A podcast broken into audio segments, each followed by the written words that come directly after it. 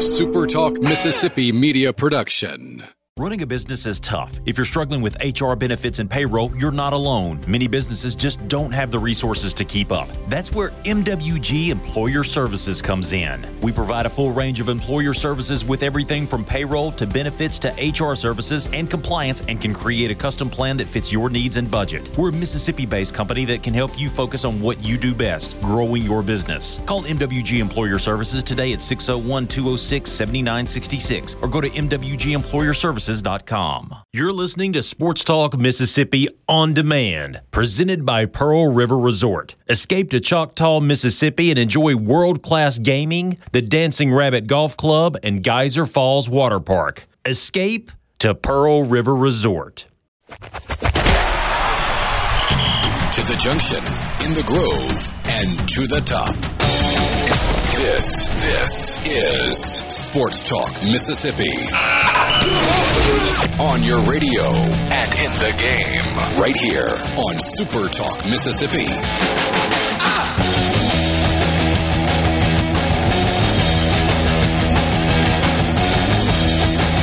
Middle of an open week in the Magnolia State. Wednesday afternoon, great to be with you in the Pearl River Resort studio. Pearl River Resort, the home of the sports book at the Golden Moon Casino, alongside Michael Borky and Brian Haydad. I'm Richard Cross. Thanks for joining us. We'd love to hear from you on the C text line, 601 879 4395. Give your business the edge with gigabit fiber internet from C Business, backed by world class IT professionals who live where you do. That's right here in C country. You remember about a week ago, I guess it was um, a week ago yesterday, we began the 49 straight days of football on your television. Of course, we had Monday night football. Last night, two college games. Middle Tennessee picked up their second win of the season. Uh, they won at home over Louisiana Tech, 31 to 23. That was a chance for Tech to get to uh, an even four and four on the year. That did not happen, so they're now three and five. And you also had Liberty, Liberty on the road facing um, Jacksonville State, and Liberty stayed undefeated for the year. So uh, new head coach Jamey Chadwell at uh, Liberty doing a nice job there. Off to a 6 0 start, and in their first year in Conference USA, they are leading the league at 4 0. Jacksonville State falls to uh, 5 and 2. Tough loss for Rich Rod. Did he break anything? I, I, was not able to watch that game last night. Did he yell at anybody or break anything or just. I didn't watch either. Nice, cool. Not, not aware of any breakage, but I'm sure there was some yelling. Hey, Probably real quick, so. Richard, uh, if all of the Swifties in the world formed an army, could they successfully defeat Canada? No. Hey, that you're not, we disagree. We think the, the, the volume wrong. of numbers would uh, lead in the in Yeah, the but what- Swifties' favor. What are they going to do? Like take those wristbands off and hope that they're rubbery enough to shoot them at the enemy like rubber bands? They have no weapons. We don't know what kind of arsenal the Swifties have amassed over the years. Yeah. If we if we told the Swifties that Canada had uh, disrespected Taylor, they'd pick up a gun. Well, I mean, they might not even need guns. I mean, they, they might just Yeah. like grab the nearest stick and you know storm the castle. I, I, And it might work. Yeah, it's possible. well, maybe, It would work. Maybe. How, how many Swifties do we think there are in the world? Like full on, not like million. people who casually um, like or listen. Not like to. Lane Kiffin. Yeah, I mean, it, is, is Lane Kiffin part of the Swifty Army? Is, He is might be the general. Is it, yes, I mean, is, He's is the he five star general. battle? Well, Can't, you, can't you see the press conferences as as as the Swifties invade Canada Wait, and, and Kiffin I is just- up there? Uh, well, today we're going to take Ottawa, and uh, you know if there's anybody left alive at the end of that, I guess we'll deal with it. I don't know. Did you just invent something new? By the way, you, you, you gave a general a, a fifth star. I feel like recruiting You gave a just poured over. I think recruiting just poured over into a military They- ranking. They a five star general of the army. It's a real thing. There just isn't one right now. But you're not being serious, are you? Wasn't Eisenhower a five star general? I think I'm pretty sure it caps at four. Uh, I think- Borky, we're going to need a, uh, a fact check. I think you've been following recruiting rankings too long. I'm pretty So sure. the first thing that comes up on Google says the uh, most recent five-star general was Omar Bradley. He's the last general to receive Mm-hmm. or to achieve five stars, and the five stars were retired in 1981 upon his passing. Okay. I wasn't aware of that, but it was a thing. Yes. There are 39 active duty four star officers in uniform services of the United States, again, according to Google. Well, if it's on the internet, it's probably true. I mean, it's Wikipedia, too. So I got a college degree on Wikipedia, so. I mean, there, there's people also ask who is the only seven star general in American history. Uh, no person has ever been awar- awarded or promoted to a seven star rank. Uh, although some commentators might argue that General George Washington posthumously became a seven star general in 1976. Okay. There you go. I don't know if I buy into that. Let's see here. Ulysses S. Grant joins George Washington and John Pershing as the only generals to receive the rank of six star. But but in today's current military climate, Borky, you're telling me that four star is the highest ranked. according to Wikipedia, All right. which again allowed me to I, graduate just college. want, I, I was correct though. I was. there Yes, are some. I there mean- is such a thing. Uh, you, you, you were I was technically un- correct. until I was a, a year old. Yeah, I was technically correct, which is the best kind of correct. Yeah, he went on technicality. Yeah, Well, uh, speaking of being technically correct, I don't know if this is even technically. Somebody says that Chuck Norris has seven stars. He's got I mean, something. They're all As under his if there was any debate. when Chuck Norris does Yeah. push-ups, he doesn't push himself up; he pushes the earth down. Yeah. That's right. Uh, Jeff in Pontotoc He- he- says information from this veteran: there can be a five-star general in wartime. Well, there you go. Okay. Well, this would be that. This would be the Swifties invading Canada. Hence, there'd be a war. Yeah, And I guess I also, hey, Dad, was technically correct that the highest ranking that an active military member can receive is four star, considering that the five star ranking was retired in 1981. We're all winners. We all get bring it. you participation can win a championship in a roster full of four stars. That's possible. Thirty-nine four stars on your team, you can win a We're lot of a lot of We're games. just running it back, though. We're we're bringing it back. Yeah. We're, we're we're bringing back the five star general for Lane Kiffin, general of the Swifty Army, the Swift Battalion. Yeah. yeah. One swift, run silent, and one run deadly. Also on the C Spire text line, Senatobia is the five star city. There you go. There it I agree with that. Senatobia is a great town. Chuck Norris became a seven star general coming out of boot camp. when Chuck Norris dives That's a into the seven pool, he doesn't get wet. The water gets Chuck Norris. Yeah. There you go. Zach and the coach. He got his seven star after his service in the movie Delta Force, Mm. which is an outstanding movie. I mean, can you imagine the mockery of BUD/S training that Chuck Norris would make becoming a SEAL? Just would have been like, when does it get difficult? Does the Pacific Ocean not get any colder than this? Gracious. Yeah. Ah, very good. Very. Uh, I miss very Chuck good. Norris facts, man. I remember being in middle school, going to They were ChuckNorrisFacts.com and just telling each other Chuck Norris jokes. I mean, we bar- I mean, we knew who he was, but not really. And just, uh, I mean, we really knew him as the. Uh, oh, what was the the workout equipment that he would he would pedal? Uh, Total Gym, right? Oh, yeah, something like that. With, with, yeah, no, I don't know if that's it or not. Something like that, though. Was he not a NordicTrack guy? Maybe That might be it. Maybe it was Total Gym. Hmm. It was Total Gym. Total Gym, Total yeah. And where, where they would do the commercials and he's talking and he's just sliding up and down the Total Gym. I mean, the, the, Like these there's Chuck nothing to Norris it, baby. facts Nothing are to coming in fast and furious. Uh, Chuck Norris can slam a revolving door. I love every one of them. Oh me. He doesn't Um, have a, a chin under his beard. It's just another fist. There's another fist, yeah. Chuck Norris once roundhouse kicked a horse. Its descendants are known today as giraffes. oh, that's very, very good. Very good. Um, hey, I got a late addition to winners. Borky, you'll appreciate this. Uh, Obi made his second birdie in his mini rounds Hey, yesterday. Um, so we were playing and teed it up for him right at the front edge of the fairway. I mean, it's you know age appropriate distance at this point. So he's playing a par four from about two sixty five. He hit driver and then hit six iron just like short right of the green. And, and and his situation was a little bit of grass and then a bunker and then a little bit of grass and then kind of not a whole lot of green to work with. He flops it over the bunker, lands it 15 sh- feet short, and it rolls like there is a magnet straight to the cup and goes in for a three. that's Proud dad. Proud dad. It, it, it's amazing how much happier you are for your kids' success than you are for anything you have ever done in your own life. So, anyway, fun, fun, uh, fun times. Uh, except for Hey Dad. Hey Dad is, I mean, he, he prefers his own success to that of his children. It's, it's just a thing with him. It's not bad. It's just, hey, look, I mean, hey, it's who you are and we love you for it.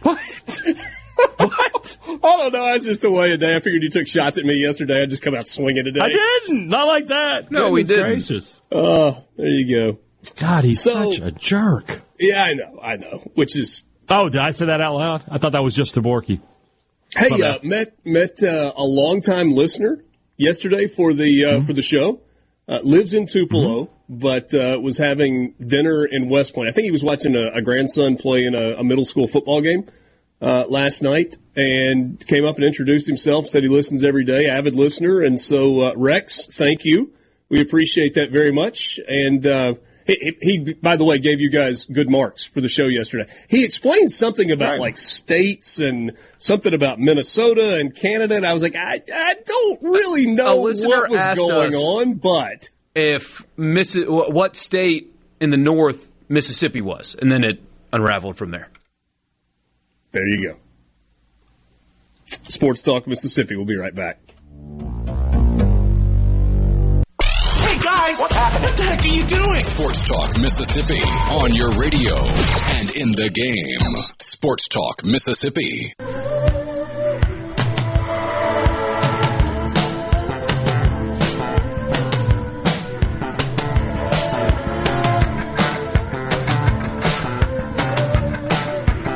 Yeah, you didn't take any shots yesterday. David on the C Spire text line. How did Richard play golf if he got a manicure yesterday? He's making that up. We did not take a single He's shot just yesterday. assuming that's what happened. Yeah. It's a safe assumption. More than 24 hours in a day, David. Hey, Dad, why didn't we? Or. Because we're good people. That was, the, that was like the first There's Richard not off day where yeah. we didn't say something. Like, we didn't say We anything. had, we had we had things to talk about. We had a lot of things.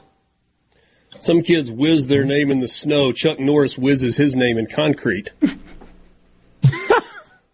when Alexander Graham Bell invented the phone, he immediately had two missed calls from Chuck Norris. Oh, the the guy that, that made us go off the rails yesterday clarified. He said, just to clear things up, I didn't ask. I made an observation that Wisconsin was the Arkansas of the North, but then you guys completely botched it.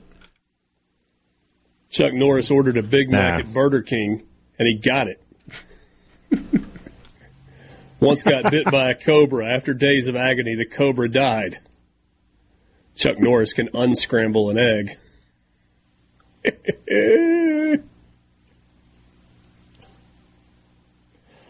oh man, good to uh, good to be with you. All right, Borky. So you have an idea for how we Yeah. should discuss the dogs and the rebels So- without a game to get ready for this Saturday. As part of our uh, midterm grades, uh, we did that yesterday. We gave uh, Zach Arnett a D and Lane Kiffin an A or A minus uh, were the grades. And uh, unfortunately for Southern Miss fans, although they all agreed, Will Hall at this point has received an F for uh, for the the start to the season. Let's expand that a little bit though. So I, I want you to tell me not just like the record, or, and remove the head coach even if you want to, but give me something that Ole Miss and Mississippi State have been better than you expected at, have met expectations, and something that they have underachieved at or, or are worse than you expected them to be. For example, like I, think quarterback play at Ole Miss is as I expected it to be. I expected Jackson Dart to take a step forward with a full offseason in a year, a full year in the system, continuity, all that, and he has looked exactly how I expected him to be.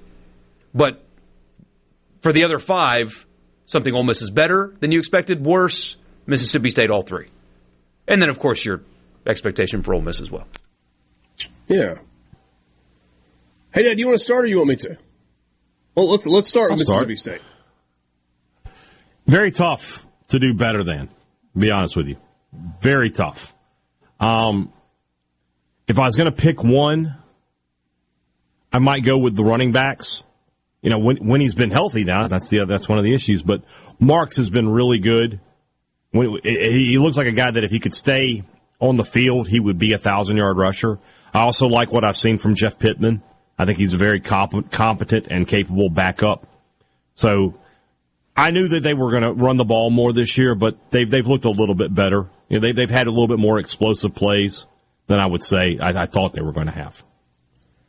Um, I, I, I About- agree. I agree that finding something to say, well, you know what, Stuff. they've really been better than we thought they Mm-hmm. were going to be in this area. It, it- the options are pretty limited, and and so maybe that is the right call. Ooh, that- talk about you know what though? The, we got one here on the text line. I should have said kicker.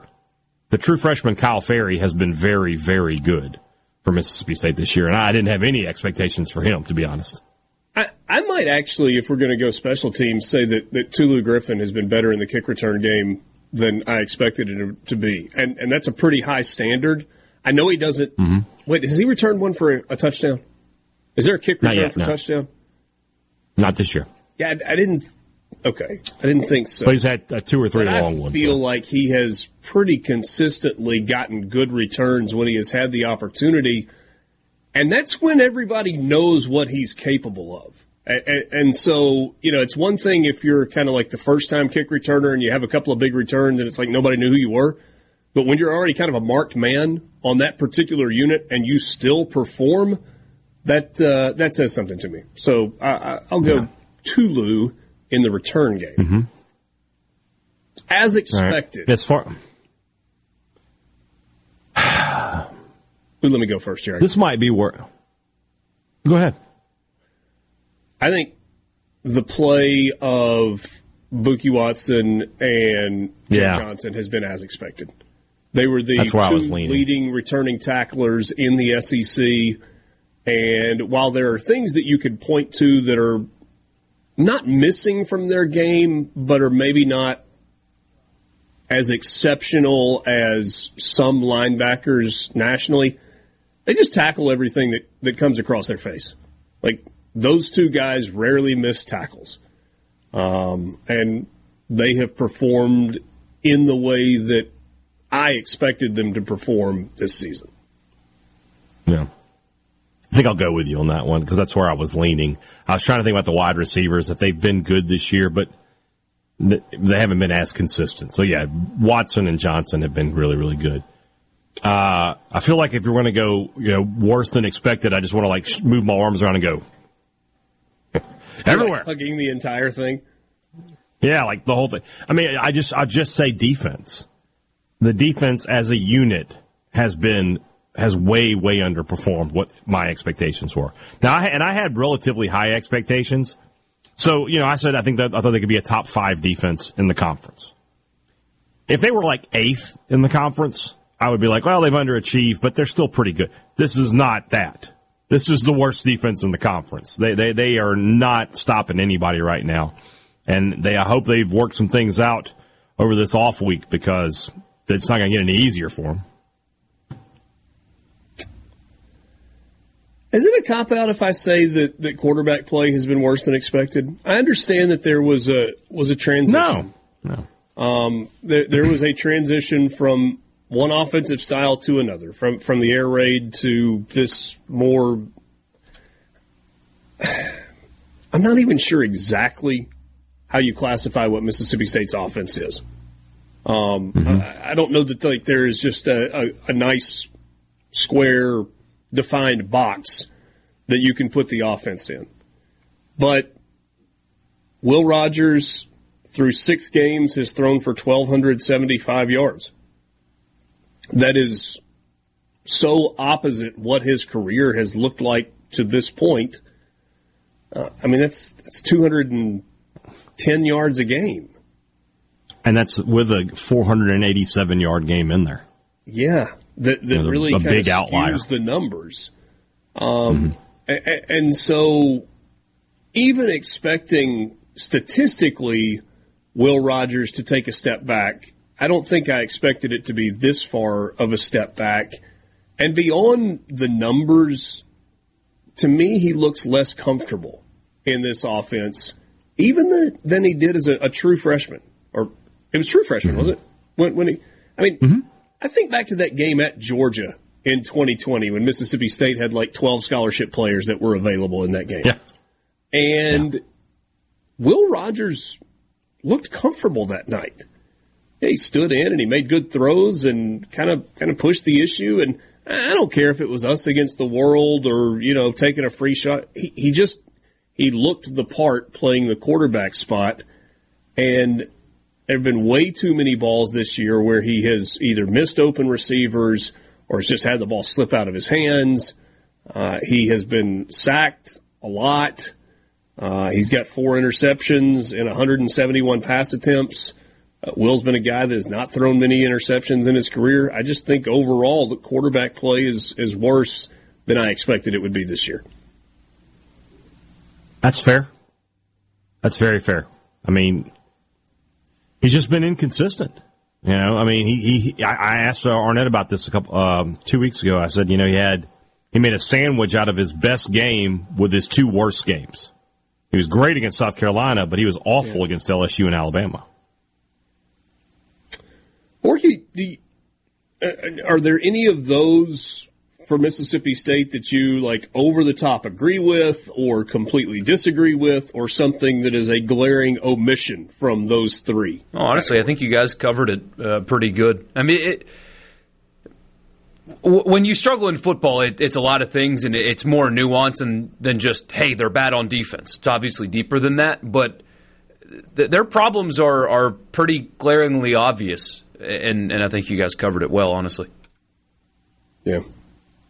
Um, Sports Talk Mississippi with you, streaming at supertalk.fm. You can text the show on the C Spire text line at 601 879 4395. We'll go through the same exercise with uh, Ole Miss on the other side of the break. We get a message that says Southern Miss has underperformed in every phase of the game. So he, I guess he's saying that there's not necessarily a, a group that you point to that's that's better than expected. Um, another note that says Will misses Mike Leach. They were tight, and, and like I don't know how tight they were in terms of their relationship, but in terms of their football relationship, they were very much on the same page. Very much on the same page. Uh, there was a reason that Mike Leach recruited Will Rogers to Washington State and was able to insert him as a true freshman into this offense. It it was a it was a good relationship. We're back with you after this Sports Talk Mississippi. I can't believe what I'm hearing. This is Sports Talk Mississippi, right here on Super Talk Mississippi.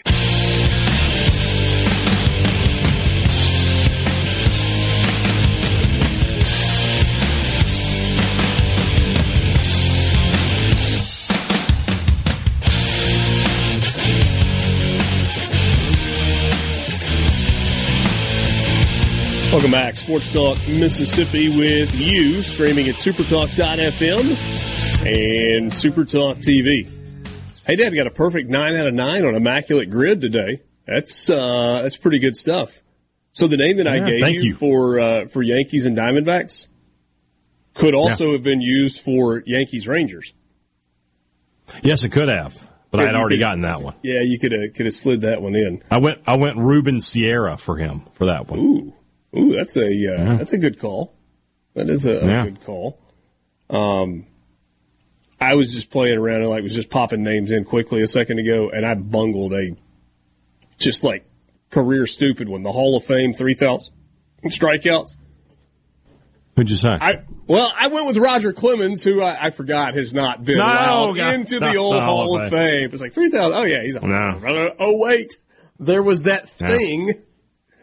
There was that thing. Um, good to be with you, Sports Talk Mississippi. So let's go through the uh, through the same three categories, three questions for uh, for Ole Miss. and I, you know, I know you guys are going to dominate this discussion, and that's fine. But I've got to say, I disagree with what Borky said. In the, in the, I think Dart's been better. I thought he was going to be good. He's been better than I thought he was going to be. Well, I was just more accurate in my preseason uh, assessment than you were, Hayden. That, that's, that's a very, that's a very fair. That's very fair. Based on the thing, very that fair. I'll give you that. I thought going into the year. I, I guess that's how you get. I, I'll give you that. No, he Yeah. has been good. He's uh, what what he's done uh, especially is, I mean, how many dumb decisions has he made? I think it's one. Truly dumb decisions, and it was in Tuscaloosa. Frustrated, threw a deep ball in the double cover, shouldn't have. But the other interception he threw, Dayton Wade slipped on his cut. It would have been a perfectly, perfectly thrown ball. The receiver literally slipped and fell down. Uh, I mean, the LSU and Arkansas games combined. Now, he didn't play well against Arkansas, but do you remember a play where you thought that was a bad throw? Like a, a dumb decision to throw the ball there. I do. I do remember those those plays, but KJ Jefferson made them. Yeah, on on the other side, uh, a, a two for one for the uh, the overachieved. One, uh, we talked about it some yesterday and Monday as well. Second half, fourth quarter, and you could throw fourth down in there as well. Th- those are things that that Ole Miss was really bad in the second half, especially in the fourth quarter a year ago. Couldn't score, couldn't move the football. I mean, there, there was the, the talking point, and it was accurate. Once it, it felt like once they got off script, they couldn't score anymore. They, they are productive, both offensively and defensively, in the fourth quarter. And that is not something you could say about this team uh, a a year ago. They had over 100 yards rushing on Saturday night. That's what won them the game. Defense, of course, but they, they sealed the game because they could run the football successfully late into the game. At, at what point could you have said that in 2022, regardless of opponent? Troy shut them down in the second half last year. I know that was a good Troy team, but still. How about the fact that offensively, Ole Miss has scored 83 points in the first quarter this year? They've scored 82 in the fourth quarter. That's really impressive. That's after all the adjustments and everything are made where your opponent knows what you're going to try to do to them and they know all the schematics and all the game planning and it, it doesn't impact you. That's impressive. Well, there's your stat of the day. Bop, bop. And uh, my other one is defensive line play. Now, I, I, still don't think they're like particularly great on the defensive line. I think they are maximizing what they have personnel wise on the defensive line. They uh, they're really good at at sacks and tackles for loss. That, that is something that relative to overall stats, total defense and yards and things like that, they're better uh, than the numbers say that they are at creating havoc and forcing turnovers. So while they're limited personnel wise on defense, and statistically they do give up points and yards, they create turnovers and they create havoc plays, and that's starting from the defensive line.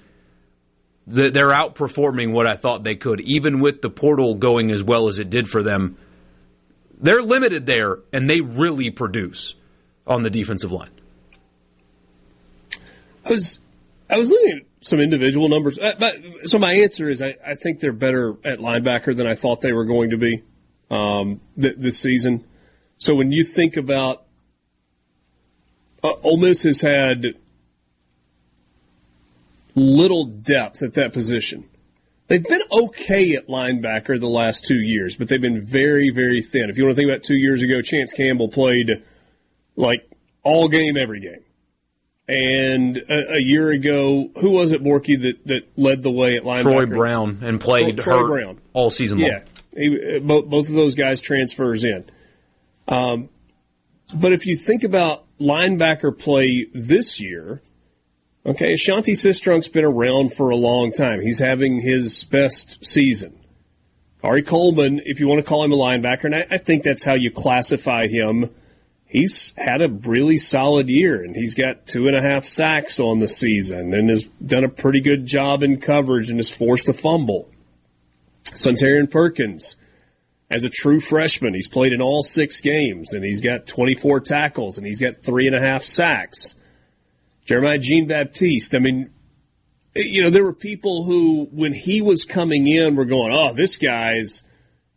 if you watched him play at UCF, you knew that there were limitations with Jeremiah Jean Baptiste, but he was a good tackler and he's played a lot of football and he's been solid. Would you like him to be a step and a half faster than he is? Yeah, you absolutely would. But he's been solid at that spot. And Monty Montgomery has has made some plays, and he's played in all all six games that the Rebels have played in. So that's a bunch of names, but part of the reason that that's a bunch of names is that Ole Miss has played a bunch of people on the defensive side. If you look at the like the participation chart on the offensive side versus the defensive side, not only have more people played on defense, but the the guys outside of Trey Washington, who's playing basically every single snap, and it's so far and away the best season that he's had in his time at Ole Miss, it's not even close. But but outside of him, nobody's just get getting loaded down where they're playing every single snap, every single game. And over the past couple of years, you've had two, three, four, five guys that are playing almost every snap on the defensive side. So I think that linebacker position uh, has been better than I expected it to be. And for the first time in a while, Ole Miss seems to have developed some depth at that spot. They play a lot of guys on defense. We talk about that a lot, but it bears repeating. I mean, they they are they heavily rotating guys, and that that pays off late in games. Yeah. Um, and that applies too to the offense, right?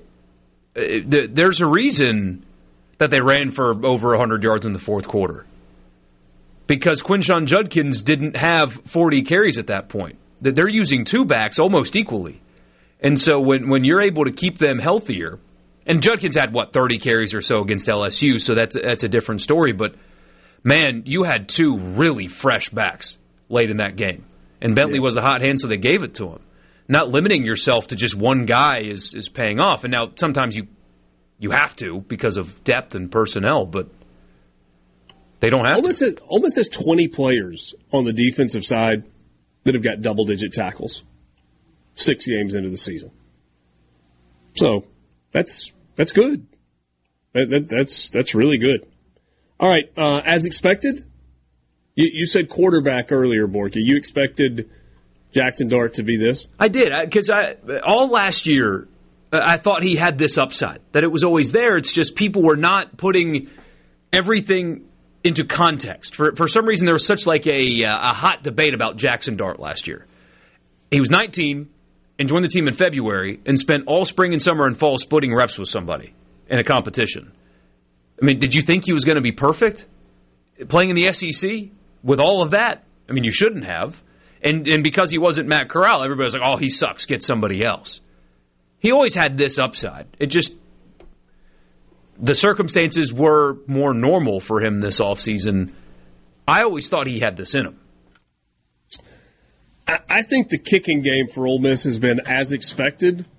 I'm just not sure it's with the guy that I expected. Uh, I, I, thought that Caden Costa was going to come back in and he was going to be the kicker for Ole Miss after serving the year suspension. He has not. Uh, it has been uh, Caden Davis who has been the, the guy. He's 11 of 14. He's got a couple of misses late in the uh, in the half. He's made a 56 yard field goal. I expected Ole Miss's kicking game to, to be pretty good this year, and and it has lived up to that. He's a perfect 24 of 24 on PATs. He uh, has made 11 of 14 field goals. And how many touchbacks has he got this year? I'm looking for a different category. Feels like every every kick. There have been very, very few kicks that have been returned on Ole Miss. I'll have to dig through and find that. It's one of those. It's like hidden in plain sight on the uh, the team stat sheet. So I'll have to get back to you on that. Hmm. All right, worse than, or do we need to hold it till those? Yeah, let's hold it. Um, and maybe I'll have an answer for you on uh, touchbacks when we come back as well. Sports Talk Mississippi streaming at supertalk.fm and supertalk TV. Where has Ole Miss been worse than you thought they would be so far this season? We'll talk about that next.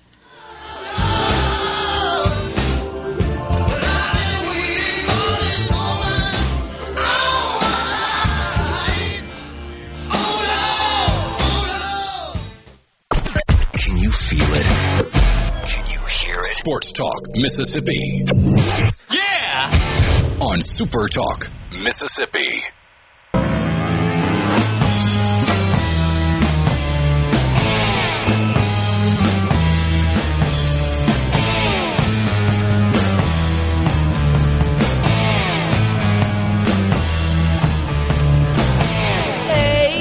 So wrapping up this questions, observations on Mississippi State and Ole Miss. We'll start the four o'clock hour with a conversation on the Farm Bureau guest line with Ryan Brown from the next round, next round live in Birmingham, wherever you want to listen, but uh, they are based in Birmingham.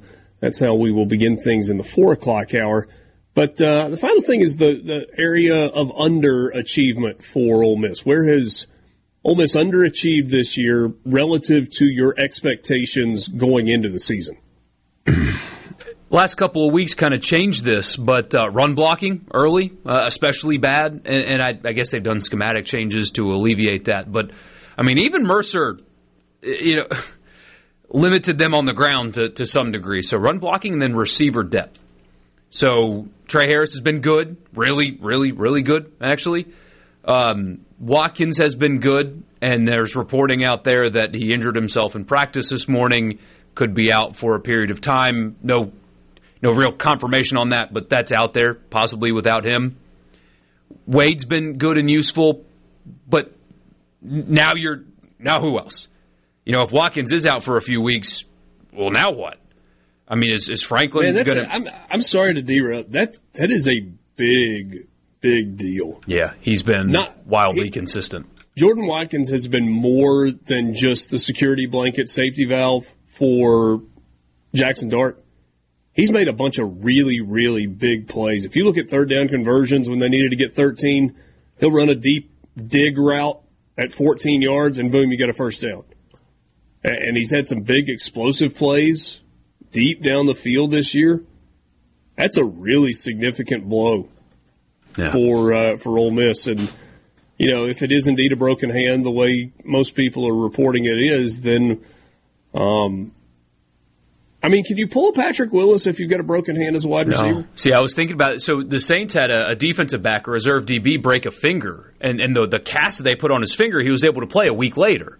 But you're not catching the ball playing defense back. You're making sure that they don't catch the ball. Totally different thing. I mean, I don't know. I mean, if it's truly a broken hand, I mean, I feel like Patrick Willis could have played wide receiver with that club on his hand, but only Possible. because, like, I mean, he's kind of like Chuck Norris. I was I was just going to go there. Yeah. I don't know if I don't know if Jordan Watkins has the ability to channel his inner Chuck Norris or not. I wonder if they, they move Wade to his slot and maybe Franklin's finally healthy or, or the freshman Ayden Williams. Here you go. That's what you got recruited for. If you believe in next man up, now's your time. Now, now was I your mean, time. coaches preach it. Players looking for an opportunity. Uh, here, here is one. Hmm. Yeah, That's a that's a tough break, no pun intended for uh, for Ole Miss. no doubt. But but that exacerbates the point. Receiver depth. They don't have any. They had, they had three good, reliable starters. You need more. And right now, they don't have more. And and yeah, look, so so my underachieve is is based solely on injury. It's Ole Miss has gotten less from Caden Prieskorn than I thought they would get from him, but it's simply because he had an injury that kept him out for what the last couple of weeks of camp leading into the start of the season, last two or three weeks of camp, and then missed the first three games. First time we saw him was against Alabama in Game Four you know, had the nice catch on the opening drive. Not a whole lot after that. Last two games, he's been important for for Ole Miss offensively. In the win against LSU and in the win over Arkansas, and it's not just catching the ball.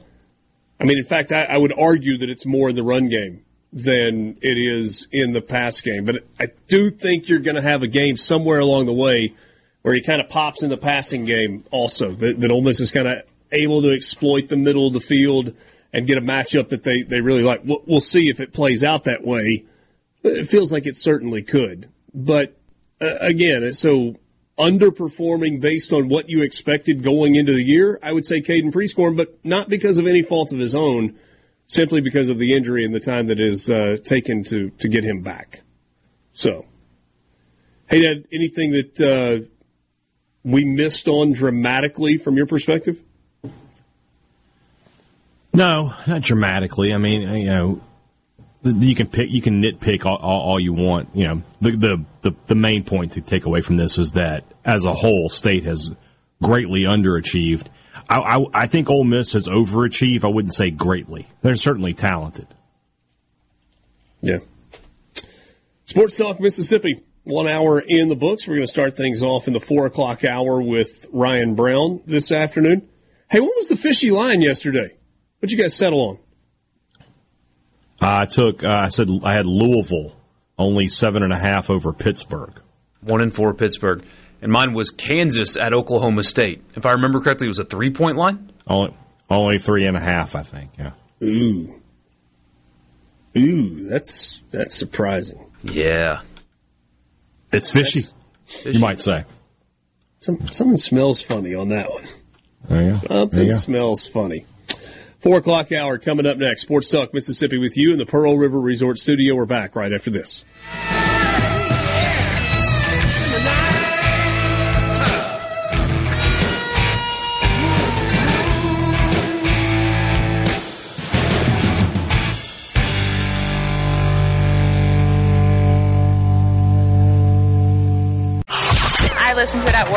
Work. Sports Talk Mississippi. Sports Talk Mississippi on Super Talk Mississippi. Did you get that memo? Yes, sir.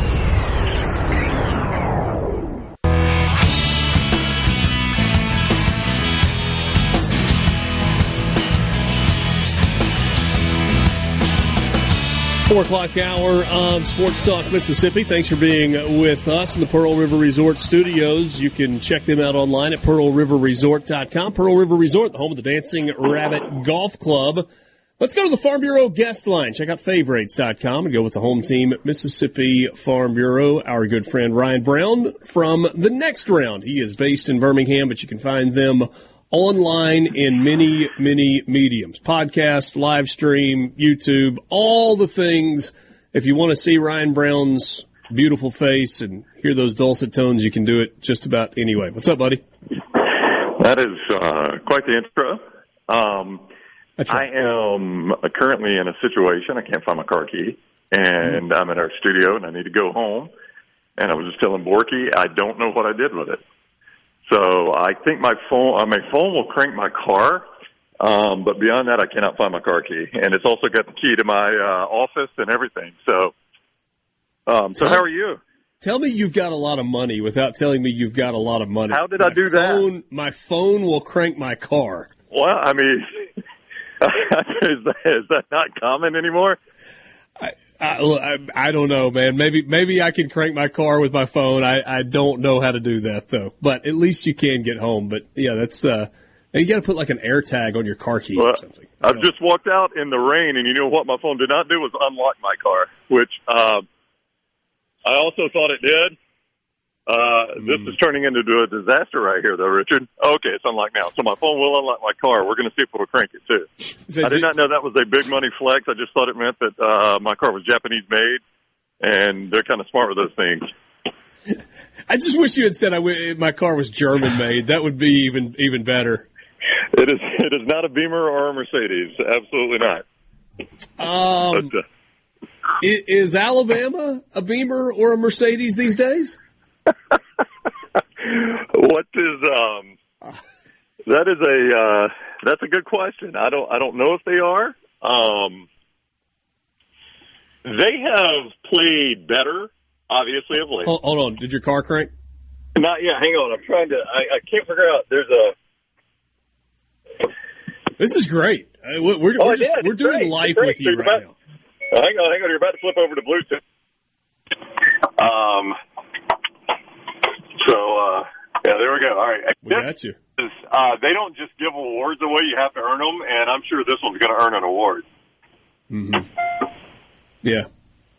Yeah. Yeah. Um, all right. So now that I'm not like entirely distracted trying to crank my car, um, Beautiful. I still don't know where my key is, but my uh, phone has cranked my car, thankfully. Hey, hey, so um, is Alabama a Mercedes or a Beamer? I don't know. That remains to be seen. You know, um, they made still made a ton of mistakes in College Station, but they won the football game. And you know, here's what's really cool about this. Like, if you just like college football stories, so you know, Ole Miss, Mississippi State fans try to flush your feelings about Alabama. If you just like college football stories, right? Um, Jalen Milroe one year ago was forced into a start against Texas A&M because Bryce Young was hurt against Arkansas, Yeah. and Alabama did not trust him to do anything in that game. It was handoff, run, run, handoff, run, you know, dump off, nothing. We're not going to ask you to do anything. Now he did turn it over twice, so Alabama might have been warranted in that hesitation. But you fast forward a full year, you're in College Station. They can't run the ball to save their life. And now they're asking him to do everything. I mean, they put the whole game in his hand and said, go win the game for us. I mean, that's a pretty remarkable personal turnaround for Jalen Milroe if you just look at it from, you know, from a pure sports uh, perspective like that. Yeah, and I don't. I think your point is a good one in that I don't know that anybody is necessarily looking for a feel-good story as it pertains to Alabama football or anything no. related to it. But the the development of Jalen Milroe is real. He is getting better. It's like you can kind of see him growing up in front of your eyes, uh, like in, in real time, and that's hard to do because it's a pretty big spotlight. And look, I don't know if it was calculated or not. I don't know if Nick Saban thought even if we play terrible, we're beating South Florida. But I need to go out and show everybody that Jalen Milroe is the best option, and I'm going to do that by playing these other two guys. Is that giving Well- him way too much credit? No, I think you're exactly right. I think maybe one day when Nick Saban is retired, sitting in Jupiter, Florida, you'll get him to admit he treated that game like a scrimmage, knowing that they were good enough to win that game regardless of who they played at quarterback, knowing that your defense was never going to have you out of that game. Um, and I'll tell you who I think it was most important to. You know, like a lot of people are painting it like Nick Saban wanted to show the fans that Jalen Milroe was the only choice. I think Nick I know where you're Saban wanted to show. I think. I'm sorry. I know where you're going with this. I think. Well, no, I think I think he wanted to show Jalen Milroe that Jalen Milroe was the only choice. That Jalen Milroe could go on that field, and every time he made a mistake, he doesn't have to look over his shoulder because he's now seen Tyler Buchner and Ty Simpson play, and he knows this is my football team. I am the quarterback. I am the best player. Now I'm going to go play like it, and you know I think that's hugely critical uh, for Alabama and Jalen Milroe moving forward. And frankly, it didn't show a ton in the first half against Ole Miss. But from the second half against Ole Miss on, uh, he has been tremendous for Alabama. I agree with that. I actually thought you were going to say it showed the rest of the team that, that this is. Well, I think, yeah, I think that too. And then maybe there was an element of Tommy Rees who thought Tyler Buchner was something that Tyler Buchner isn't. You know, that Tommy Rees had gotten Tyler Buchner to transfer into Alabama from Notre Dame because he thought he could play. And maybe Saban, you know, had heard that from Rees. He's like, okay, let's let your boy go out there and play and let's see what he's got. And hey, Buchner was awful. I mean, I'm sure Tommy Rees probably had to walk back in and say, all right, I saw it and you're right. And there is no doubt now this is Jalen Milroe's football team. There's not one person in the state of Alabama calling for Ty Simpson or Tyler Buchner. They know it's Jalen Milroe's team. Is Alabama going to run the table? You know, I don't know. It is entirely possible when you start looking at. You know, I don't think Arkansas could beat them this weekend. Arkansas is No. not great. They don't protect Jefferson very well. You just saw them um, in that state against Ole Miss. Um, you know, Tennessee. I, I want to see Tennessee a little bit more. I haven't seen them without Bru McCoy yet, so we'll get that against A and M. Um, LSU. Just, I mean, it, it'll be a shootout uh, potentially with LSU. Though Alabama's defense played really, really well you know, the Iron Bowl is at Jordan Hare, and if you study the history of that game, it is right. it's most turbulent when it's at Jordan Hare. Yeah, but So, yeah, but yeah, I mean Auburn. Look, I, I'll tell you what Alabama's got. I mean, I still think their offense is a little bit unknown and inconsistent. But what they've got is, I think, a championship level defense. That defense is really, really good, and and they're good at all levels, and that keeps you in a whole lot of ball games when your offense is struggling a little bit. Yeah. Visiting with Ryan Brown from uh, from the next round. We're still a, a, week and a half away from Ole Miss making a trip to the Plains. I uh, I, I kind of argued earlier this year that that that there are only a certain number of bullets in the gun for for Auburn this year. Um, the the game that they played at Texas A&M was one of those. Uh, obviously, low scoring didn't get it done. I feel like Hugh Freeze is saving a bullet for Ole Miss. And he's saving a bullet for Alabama, and he's going to throw everything he's got at the, those two games in particular. Am I wrong? Um, yeah. I, well, no, I don't know that you're wrong. I, I will just say though, one of the bullets is not a I, prolific passing game. They just they don't they don't have they can't throw the football. Hey, and mean, I, by the way, I meant Georgia, not A and M. I, I couldn't come up with that Georgia game. Georgia's the one that I meant, though. Yeah, yeah, yeah, yeah, yeah, yeah. No, absolutely. Because let me tell you what they did against Georgia, which they'll probably try to do against uh, LSU this weekend with LSU's poorest defense is forget the pass game, run quarterback, run a little back to you know, and I think they can have more success with the traditional run game against LSU that they did not have against Georgia. Um, you know, and and run some quarterback stuff and get the quarterback out in the open field. And I, I mean, I think I think there's a path for them against LSU because the defense is really good, and I think it could slow LSU down a little bit. There's a path for Auburn to be in that game. I don't know that they go to Baton Rouge and win it, but at some point that's going to run out. You just can't do that every game. This is not a service academy running the triple option.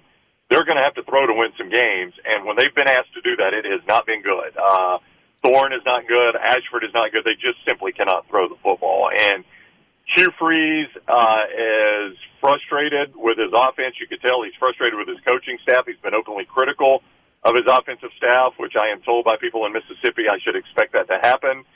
Um, it is, it is, it is, he's very, very frustrated with this offense, which tells you he doesn't feel like it's going to get a whole lot better, I don't think. Yeah. I would think he would be very proud of himself if the offense was performing at a high level, but you know, well, we digress. Um, last thing on this, only got a only got a minute left. Um, okay. Is that environment next Saturday night on the Plains going to be about as good as it gets at Auburn? You know, under the lights, the Hugh Freeze Ole Miss thing, even though it's not a great Auburn team. Uh, yeah, I mean, I, it's probably other than the Iron Bowl, the best remaining environment you'll have there, and some of that depends probably on how the LSU game goes. But you know, I do think um, Lane Kiffin's a little bit of a villain to Auburn fans just because he's Lane Kiffin, and also because of the way that whole job rumor thing went down last year. Then you got Hugh Freeze against his old team. There's going to be plenty of storylines there. Who knows if Lane says something that spices it up a little bit? He's done that in the past. yeah, I think you'll, yeah, I, I think you'll. I think you'll have a pretty juiced up, uh, juiced up environment there. And when you say the way that thing went down, you mean the way he spurned them. My words, not yours. Thanks, Ryan. All right, boys. Y'all be good. We'll talk soon.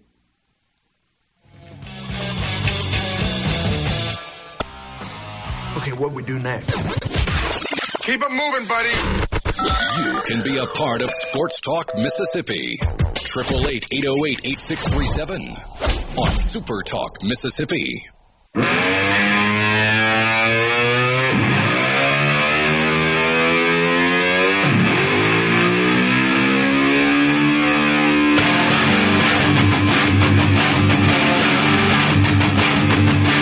Conversation with Ryan Brown joining us on the Farm Bureau guest line. Check out favorites.com and go with the home team, Mississippi Farm Bureau. There is something that is special about playoff baseball that starts while the sun is still out with the shadows creeping and finishes in the dark when it's cold enough that just about everybody in the stands has got a sweatshirt or long sleeves on but it's not so cold that they have to pull like their ski gear out. And you got a packed stadium. And that's the scene in Philadelphia this afternoon. Braves with a dramatic come from behind win to split the series five to four on Monday night.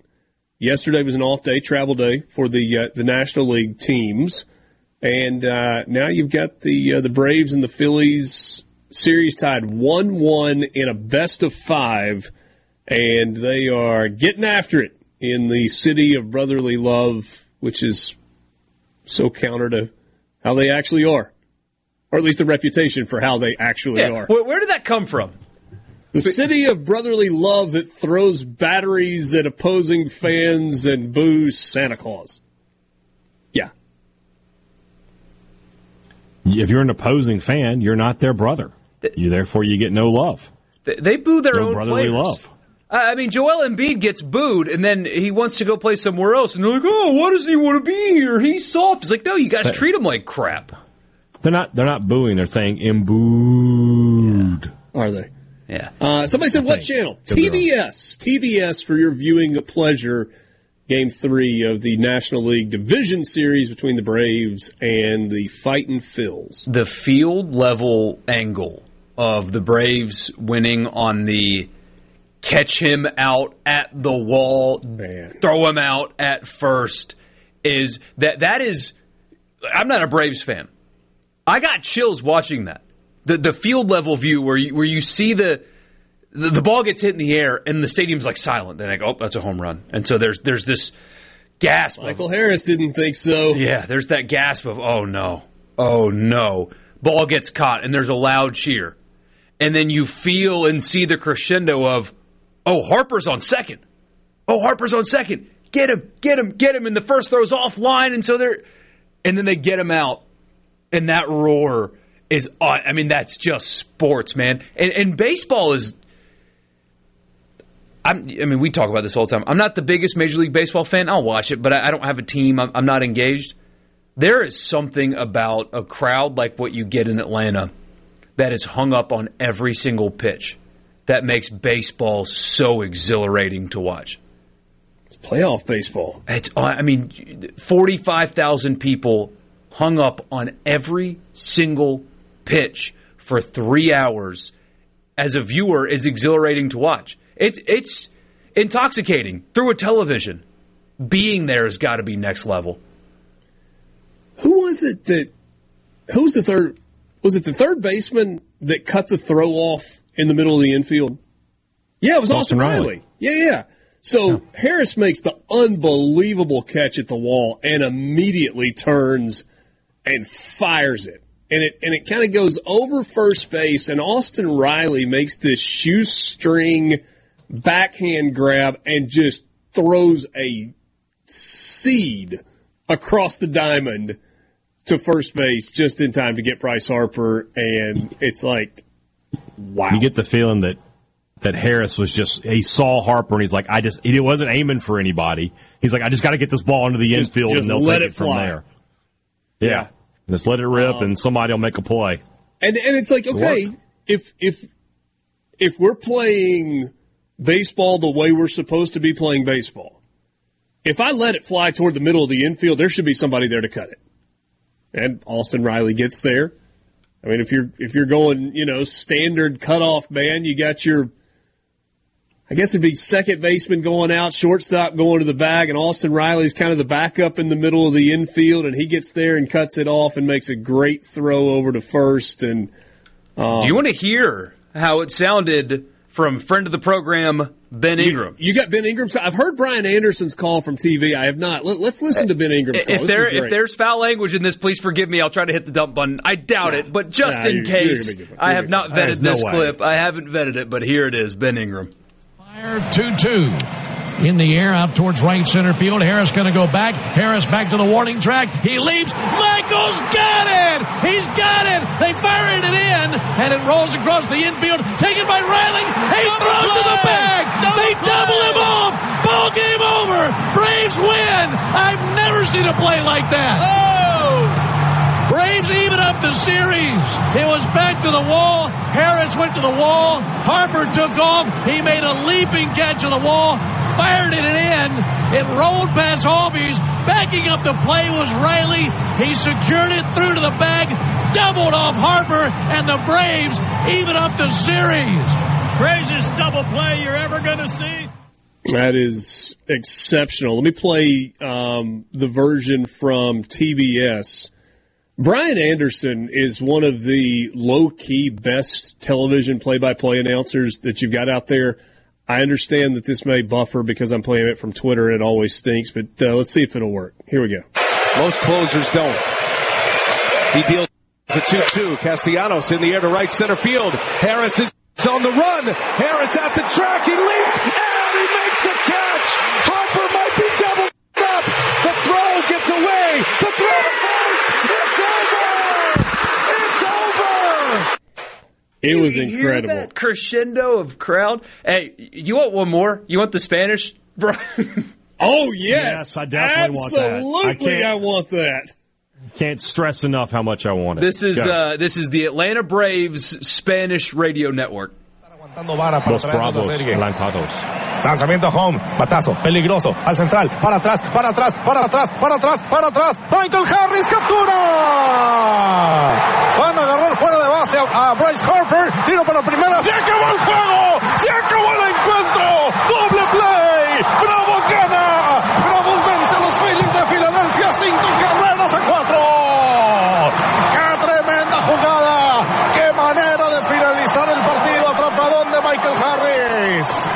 See. See. Like, like I mean, I know, I know what you Quattro meant. He said four. He, I knew that. E- even if you don't know a lick of Spanish, but you're a sports fan, how about the rise and the fall, right? I mean, it- you, you hear the where he repeats the same phrase over and over and over. I mean, that was that was Michael Harris going back, Back. going back, going back, going back. Oh, makes the catch, and then there's a pause because everybody kind of. A lady called it great. No home run, thank goodness.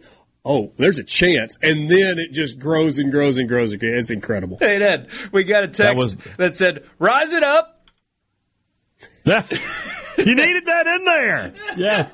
That was the uh, that was the Spanish version of Chris Berman. Back, back, back, back, back, back, back. Yeah, yeah. Uh, Robert says there was If- if that in the guy- Spanish version. Borky, you should have hit the uh, dump button. Uh, that's all right. I mean, uh, whatever. We're good I'm on that. Kidding. man. That is that. Yeah, if he had broken out into Eye of the Tiger at the end of that, I might have I might have uh, gone to the bathroom on myself. Just been, I would have lost it at that point. Ben's great, man. He's I got can't that. I can't go any further. He's got that old school sound, but he doesn't. You know what I mean? It's not forced. It, it's it, he's he's great. I, I would say this to, to Ben himself. I, he's, he's a friend, and I think he is incredibly talented. And I think Ben Ingram has harnessed his voice a little bit. I think if you go back to earlier in his career, he knew his voice was good, and it was almost like he overplayed it just a little bit. And, and, and he's backed off of that just a touch, and it's just, I mean, the pipes are real. His understanding of the game is real. His preparation, game after game after game, is off the charts. Ben is one of those guys where you're like, you know, if you're not happy for someone who is a good person chasing their dream and reaching the pinnacle, then that's a you problem because it's really, really cool to see that because Ben's a great guy. He is Mississippi to the core, but he's doing what he loves. He, he's doing what his dream is. And I think I can say this now. There was some pretty serious consideration of whether or not it made sense to move Ben over to the television side for the Braves. But they felt so good about where their radio broadcast was. And I'm not saying that that won't ever happen, but they felt so good about where their radio broadcast was at the time that they said, no, last year was kind of his first full season or a couple of years as the, the full time play by play guy. We, we need to let this thing grow a little bit first. So, anyway, uh, Ben's Ben's tremendous. That's fun. Yeah, it's fun. And you know what's cool about baseball? Even if you have been checked out since the first month of the season, like you got into it on opening day, you kind of stuck with it for the first couple of weeks. Maybe you checked in at the All Star. All of that's okay. You can come back for the playoffs and feel like you never even left. And the drama is fantastic.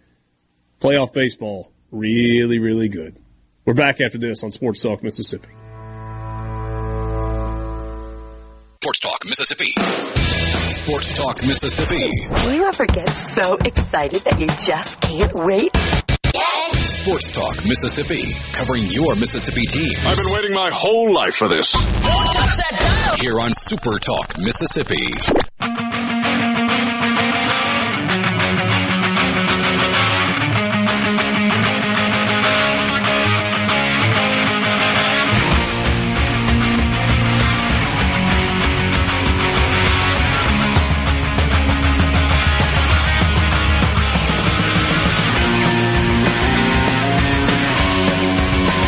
Welcome back, Sports Talk Mississippi with you. Thanks for being with us on this Wednesday afternoon. Don't forget, it is Wednesday, and that means that uh, we've got Thunder and Lightning on the radio coming for your uh, coming your way after Sports Talk Mississippi on this evening. That is, of course, hosted by Brian Haydad. You can catch Thunder and Lightning as a podcast five days a week, talking all things Mississippi State. Taking a bit of a break this week from uh, football stuff. There's some football stuff mixed in there, but uh, kind of broadening its horizons to some of the other sports on campus this week. And for all things Ole Miss, you can listen to the Rebel Report, hosted by Michael Borky, available wherever you get your podcast. It is free. It's also available online at supertalk.fm. I assume, hey, Dad, you're going to be uh, spending the entire hour on the thorough and in-depth injury update we got from Mississippi State today. Great detail, so I got a lot to talk about there. Yes. Actually, actually, I, I have a question. Hey, Dad, what, yeah. what's coming? What's coming up tonight on the Thunder and Lightning uh, Thunder and Lightning on the radio? Ooh, yeah, thunder and lightning. Uh-huh. Six o'clock here on Super Talk, Mississippi. Right after that, scumbag Richard Cross stops talking. That's when the Macho Man comes on. Ah, and I gotta tell you, I got a great show tonight. It's just me, but that's all you need. Haydad madness. Running wild, brother. Ooh, yeah. Snap into a Slim Jim. Yeah. I like Slim Jims. All right, so you I had lazy. a uh, so hey, that was lazy. Didn't get a guest this week. So uh, no, I had I had a, I I I my guest uh, wasn't he's on he's recruiting, so I couldn't get him on this week. Well, okay, that's uh, that's fine. So that's, you get Thunder and Lightning. But I have a uh, I have a dentist appointment scheduled for October the twenty fifth. Uh, can, oh, can I, can so I be honest? So do you. Can I be honest? So do you too. Yeah. Yeah, sure. The dentist is a bad nickname. No, it's great. I like it. I disagree with you. It's bad. But well, you, you said I have a dentist course. appointment, like I was immediately supposed to pick up on that, and I'm like, you should you should have. I, I you should have, oh, but you didn't. Oh, Chris Chance. Yeah, yeah, exactly. I mean, I like Rothstein. I had people make fun of Rothstein. I like him. He's goofy as can be. College basketball's goofy and uh, whatever. It's he, he's fun. He's passionate about what he loves, Yeah. and he's tried to figure out a way to Yeah. monetize that passion. And I think he's done that with T-shirt sales and whatever. I mean, whatever. Wish we could He's do fine. Yeah, he's fine. He, he's a fine guy. Uh, that's not his But best I like work, though. I like it. No, it's fine. I like it. I like it. What What would you propose, Borky? I'd have to think on it. But yeah, you got a barrel. Uh, Okay, then you, you I'll should. think you- on if you're I- gonna if you're gonna if you're gonna take a nickname like stance like that, you got to have a backup ready. not, not every coach needs a nickname either. I mean, what's Lamonis's nickname? Oh, text line, don't answer that. Wait, don't, don't answer that. Um, I mean, he's got one though. It's Limo. what, what's Kiffin's nickname? Joey Freshwater. What? Oh, uh, yeah. Well, I don't know if that's a nickname. It's more of a alias, but It's an alias, doing yeah, the, but still. the Portal King thing for a while. I feel like that's kind of going. Portal King. Yeah, it has gone yeah, away. it has. What's Nick Saban's nickname? Goat. It's not really, Nick. Man, his first name is Nicholas, isn't it? Yeah.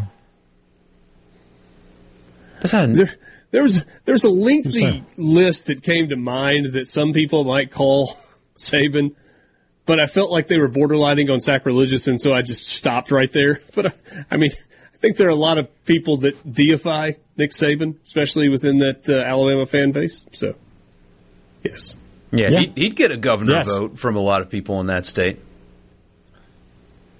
I wish he would run against Tuberville. It'd be, it'd be so Well, funny to honestly, see how that worked he- out. hey Borky, he wouldn't just get a governor vote. He'd win. Everybody from Alabama would vote for him. I mean, like I think he And might unify Republicans and Democrats, and Auburn people will be like, "Wait, we can get him off the sideline if we vote for him for governor." Exactly. Viva Exactly. Whatever- Saban! Well, Whatever state fan, Ole Miss fan, LSU fan, Tennessee fans live there, same thing. Like we can get him out, vote for him. well, he's With retiring ninety nine percent of the anyway. vote. How long do you have to be a resident of a state to, to run for governor? Like, could he be DeSantis' I think? Tuberville has proven that you don't have to be a you don't have to be a uh, resident at all. Oh, true. Yeah, you got a senator from California that's from Maryland. So, uh, Exactly. but but he's going to retire to his seventeen million dollar beachfront mansion right next to Celine Dion. So, Nick, you are always here now. Have you retired? see that that I cannot stop laughing thinking about their conversations and like what they Nick Saban and his new neighbor Celine Dion. Like, What about the conversation what they talk between his about? commercial mate Deion Sanders? But they can talk football. You know, they're like, talking football. yeah. I, I, I mean, Di- just, uh, what is Celine Celine Dion and Nick Saban? What do they have in common? I bet he's got a really good. lady. I want to I want to go to the karaoke party where where Saban's there singing. I don't know what he's singing, but I bet Nick Saban's got a really good, like, classy wine collection. oh yeah, yeah. He's got he's got he's got he's got a. He, I bet he has a decanter. Oh, I'm sure he's got. I guarantee Yeah. Nick Saban's got a got a decanter going right there. But you No would think football coach bourbon? No, I feel like Nick Saban when he when he goes home to Miss Terry, He's a Terry, wine guy. They're, they're wine people. So, so you think the little Debbie snack and coffee is just like a cover? No, I think that's him being No, no, football no. guy. That's him in the morning, but in the evening, a, a glass of vino, you know, a glass of red. After he finishes his game planning for the day, Big in body Washington. cab. That's uh, that's Nick Saban. Yeah, he's got like a ten thousand dollar What's- what's- bottle that they I open know what- for special occasions. You know, I know what Arnett is. What what is Kiffin? nothing. I think now. He quit drinking. Okay, well, good for him. What was Kiffin? Tequila guy. That's I mean, just being a beach guy. Vodka. I respect that. I'm a vodka guy. So. I think. I mean, I like. I, That would fit. Never That- had that's a cocktails fitting. with him, but- that that would fit. No, I was thinking more like I was thinking more like a margarita kind of guy. You know, like the modern day Jimmy Buffett. If Buffett were a football coach, he'd be Kiffin. yeah, it, it, if Lane Kiffin still drinks, it is with a great deal of moderation. Um, but I, I think it's it's very very rare, if at all, anymore. What'd you say? You said Good for Arnett's a him. bourbon guy. Uh, big time bourbon guy. Yeah. Okay. Yeah, inflation has caused uh, my alcohol intake to decrease as well. Um, sporting events Miller and bars are up. Ch- I mean, like I, I w- went to a sporting event recently. Very expensive beers. I get it. I'm, it is what it is. But I go to a bar, and it was six dollars for a Michelob Ultra at a bar. I get sporting events. Like I, I understand that concept like upcharging at a sporting event because you're already out here and you're going to pay for it, so do it. But I went to a bar and it was six dollars for the cheapest beer that they offered. I had it because I ordered it and they brought it to me and told me what it was. But I left the bar. It's like I can find this cheaper somewhere else. The fact that you think that these twelve ounces are worth six of my dollars, no, never again. I will never go back to said bar. Well, maybe that all bars are like that. I made. I, I used. I went with a big brain play today. We were driving home and um, kids wanted a water, and so I pulled off the gas station and walked over. And if you buy individual bottled water at a convenience store, it's expensive. And the Dasani twenty, the, like just the twenty four ounce bottles of Dasani, they were two twenty nine a piece. And I was like, well, okay. So I reached in and started to get them. And you know what I saw sitting right next uh, to the the cooler where the water The jug. Nope. I saw a case of Dasani water. And I said, there you go. I don't see a price tag, but I'm rolling the dice here. And I carried that case of water and checked out, and it was $9.99 for 24 bottles, Yeah. as Okay. opposed to two twenty nine for the single bottle. That felt like a win. Yeah. He did good. Yeah. That's just being economical. Yeah. Uh, Borky, you could get a six pack of Busch Light for $6. Yeah. Jake says a draft beer in air uh, in an airport is up to sixteen dollars now. Uh, Don't tweet your said, uh, your tab if you if you get paid to buy those. Do what now? There was some guy from the New York Times who got everybody riled up. He's like, "This is my my meal at the airport. It costs seventy eight bucks. It's crazy what inflation is doing." And like the bar tweeted back and it was like, "You had three bourbon on the rocks." Hmm. no wonder it was seventy eight dollars. Receipts. They kept receipts. Yeah. Uh, they did. Da- they were. They were. They, yeah. Daughter said cover charges in Oxford can be between fifty and two hundred dollars on game day weekends. Yeah, I've I've supply and demand. had people complain to me about that. Like, hey man, it's crazy. Then don't go to the bar. And if enough of you don't, don't go, go, they won't charge you it. Borky, uh, some somebody's um, has sent you a picture. Dan at Hattiesburg has of a uh, a Mississippi State decanter. It's like it, we get that with the script more than one purpose, even. Sports Talk Mississippi with you streaming Not the best design. Talk FM and Super Talk TV. we uh, we're back with you right after this. Go to break. Go to break. What we're gonna do right here is go back. And now back to back to the sports. This is Sports Talk Mississippi. So let's get rolling on Super Talk Mississippi.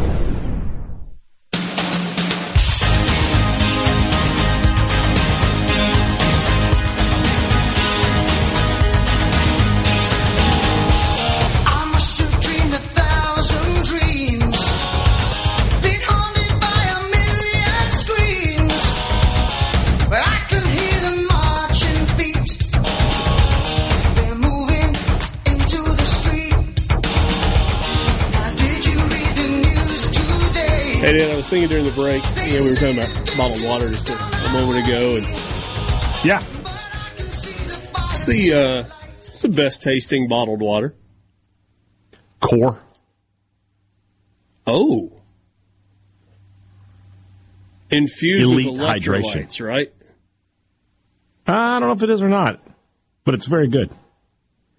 Is that just because they give it to you for free I, at the SEC events?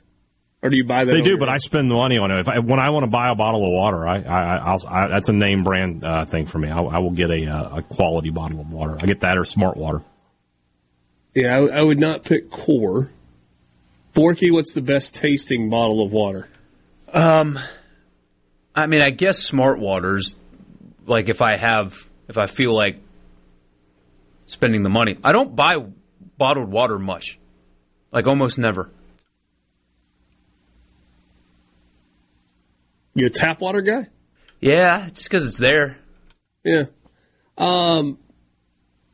So, I think that like Dasani and Aquafina and Ozarka and Sam's and Kroger and Walmart, I think those all taste the same to me. I do not like Evian. Evian tastes different. It's got a funny taste to it. Have you ever had Evian water? No. You've never tried a bottle of Evian? I've never had a bottle of Evian. All right. Well, homework which is, by the way, which is should... uh is naive spelled backwards. Hmm. To me, it's Smart Water and Fiji. Those are the ter- the two that taste the best. I haven't had Perrier either, in case you're wondering. There's yeah, something about the right? square bottle that Fiji comes in that's pretty cool. Yeah. I don't, I don't think I've ever done Fiji. Uh, they, I've seen it. I'm, it's, it's right there when I make my purchases, but never gotten it. This is, uh, all right, here we go. I, I was, I was wondering, I was wondering how this was going to go. Um, the first vote we got was for Life Water and we got a Fiji. We've got Evermore water. And then there's this, Zach and Oxford. What world do we live in? Best bottled water? I remember my mother saying in the 80s that one day somebody would be stupid enough to buy water in a bottle. Oh my, how things changed. She was right. We all are. Pure, the brand. Okay. Nestle, water tastes like someone passed gas in it. Okay. All of them taste like plastic except Core. That's from Tim and Tupelo. Most people Core. don't like Dasani. That's true. Yeah, but but is it? Dasani is like the Coca Cola of waters. It's made by Coca Cola too, obviously, but like that's just like it's just there. Everything's made by Coca Cola. They control the world. Yeah. If he would have told my grandfather that one day we would bottle up water and sell it for three bucks a pop, he would have laughed in my face. Evian is by far Well, he would have been best. wrong. Yeah, I just uh Evian doesn't. to me, smart water water, and Fiji Light. water taste clean.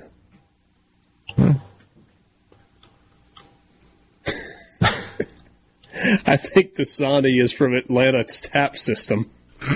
okay. Evian. How great would that be if Coach just putting it under the tap the whole time? Oh, let's see here. Best bottled water, Coors Light. That's great. That's pretty good. That's pretty good. Okay. Comes in the can too. Yeah, stream of conscience, consciousness. How did we get here? Somebody's asking. Uh, we started. Th- Richard was driving home and uh, made a, a financially sound decision. But what came before Without that? buying You got the bottles of water. whole stream of consciousness.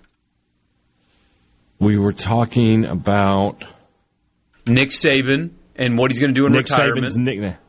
Right. his nickname, and then what he's going to do in retirement because he's living next to Celine Dion. He's probably Mm-hmm. Right. got a, a really classy selection of wine, Right. and then And I I, think turned that Richard non into sequitured over us like into beer prices are ridiculous, and I got charged six dollars for an ultra at a bar recently. And then I made a big brain decision where instead of paying two twenty nine for a bottle of water, I bought a That's case of where it water is. for nine dollars and ninety nine cents. There it is. It was Borky complaining about the price of beer, leading into Richard saying, "Hey, I made a great financial decision regarding a beverage yesterday." There it is. You know what? I'm never after tonight. I'm never going to have to make a great financial decision again. You win the lottery? Yes. You leaving your kids? Oh, No. No. No. No. No. No. I didn't know where he was going. Dad. no, I'm not leaving my kids. Earlier today, you were earlier today you were like, "Oh, hey, Dad likes his own success more than his children's." I could, I could fire back. No, I, I just I just don't think it's going to be necessary to uh, make. Well, I mean that's not true because the whole you go broke and whatever after if you go broke after winning the 1.73 billion dollar Powerball, that's a you problem. Sports Talk Mississippi on Super Talk Mississippi.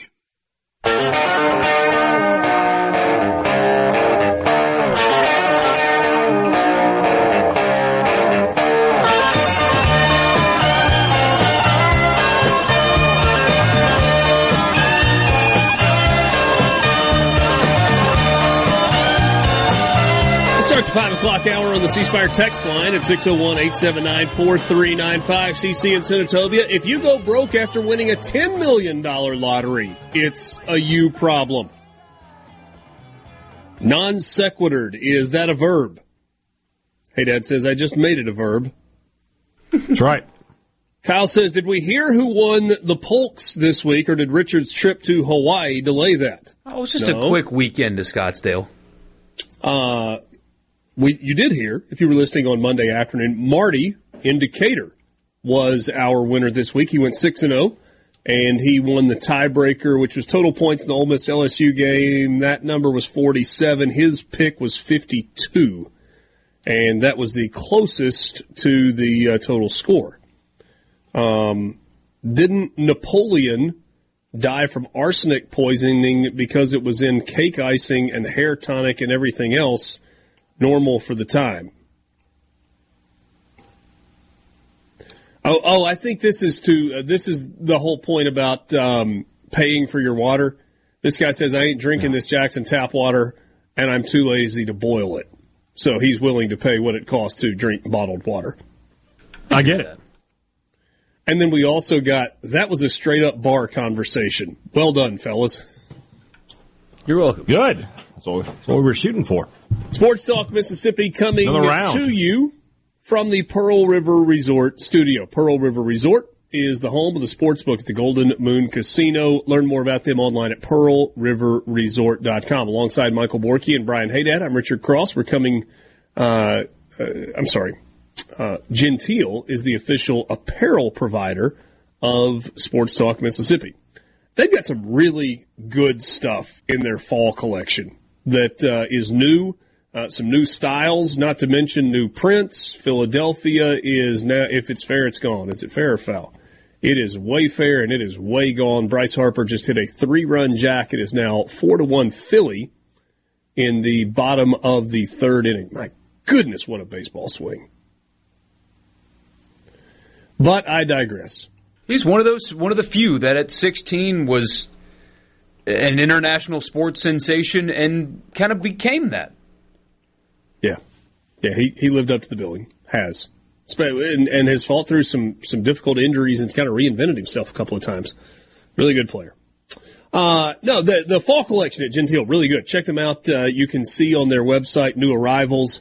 Um, they've got a you know hoodies are all the rage right now. They have a quarter zip hoodie that is in a super soft sweatshirt material.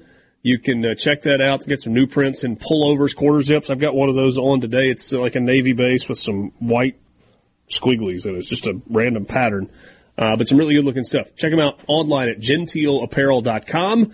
Great customer service. Uh, if if in the rare event that something about your order is not exactly the way you expect it to be, you let them know and they will take care of it and take care of it quickly.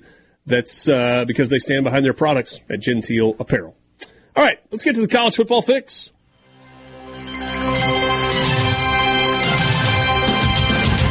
College Football Fix is driven by Ford and your local Mississippi Ford dealers. All go to buyfordnow.com and find out why the best-selling trucks are built Ford tough, not just trucks, but cars and SUVs as well. You can test drive one at your local Mississippi Ford dealer today. So we did something last week, right? I mean, you've got rankings all over the place. And Borky said, why don't we power rank the SEC teams? And we did that last week. And I think we all admitted that it is not a particularly easy exercise, especially in the like four to 10 range, four to nine, something like that. Uh, three to nine, three to 10. And you, you, you decide what, what range. But we had some fun doing that and we said we should update those each week. So let's do our updated SEC power rankings. Last week we kind of started at the bottom and worked our way up. Let's just start at the top and work our way down this week. In my mind, Georgia not only is still the number one team, but they distance themselves from everybody else in that number one ranking in terms of being the best team in the SEC with their performance last week against Kentucky. They reminded us that there is another gear. And for the first time all season long, they downshifted into that gear last week against Kentucky. Yeah, at the moment, there's no discussion to be had. No. You know, I, I was thinking about this yesterday. To me, there is there are a lot of people that are looking at that no, November 11th game between Ole Miss and, and Georgia. And they're going, hey, you know, that may be the biggest challenge they've got left on their schedule. To me, there's a reason to be concerned about that game if you're Ole Miss. And I'm not saying it's a lost cause or anything like that. But Georgia seems to thrive on getting into a game where people start saying, well, they could lose this one. Well, I mean, Georgia might be vulnerable here. And then all of a sudden they take it to a different level. You think about last season. You remember that game when Tennessee came to, to Athens? And people were so mm-hmm. fired up about that Tennessee Georgia game. Now, the final score was not as lopsided as the performance was in the rain. Georgia dominated that football game. And whatever thoughts you had about, okay, could Tennessee get them this year, quickly evaporated as that game unfolded. So that's um, it. I don't think if you're Ole Miss, you want to hear a whole lot of that leading up to the Georgia game during that week. Oh, is this the is this the time? You know, Ole Miss red hot, offense playing at a really high level. Oh, you no, just be real quiet. You want Georgia to look at that game the way they looked at the road trip to Missouri a year ago. Eh, just show up, and then maybe you kind of catch them off guard. All right, number two, Alabama. Clear. We we had Alabama at two last week. I don't think No they did anything to change that. Hmm? That, no Agreed. debate. Agreed, 100%. No debate. No debate where. Yeah. All right, number three. I wrote down Ole Miss at three. Am I wrong? I'm not going to debate you on that. That's that's where they are right now. Should should there be any debate? Okay, so let's think about who else you would put into that category. In the East, you got Kentucky, who just got thumped by Georgia. Uh, you got Florida Yeah, at four and two overall, two and one in the league. Missouri just lost at home to LSU. I mean Tennessee, uh, four and one, one and one. No Bru McCoy anymore. In the If West, Tennessee wins this weekend, they, they might have a case. okay, if they beat A and M at home, yeah, I certainly Yeah. would listen to that. Yeah. In, in the West, you've got LSU, who clearly has problems on the defensive side. They have lost two games. I like what Chase said. He said he would he would rank LSU's offense in this spot. You might rank LSU's offense first or second. Brother, LSU's Yeah, offense really. is uh, one A, or excuse me, one one in the United States of America. Yeah.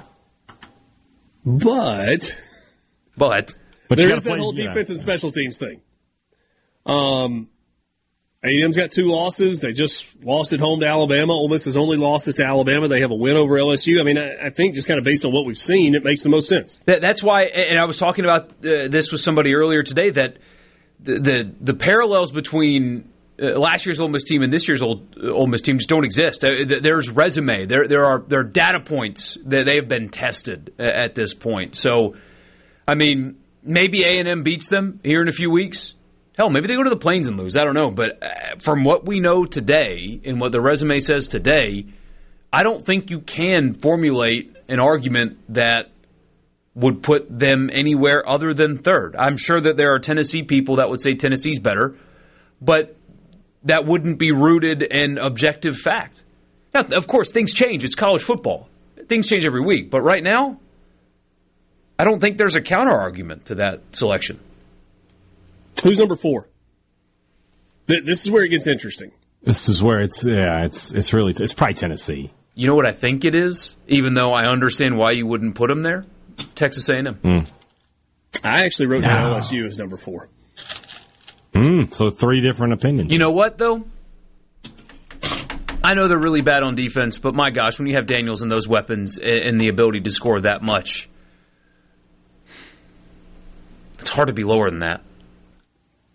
LSU's three and one in conference play.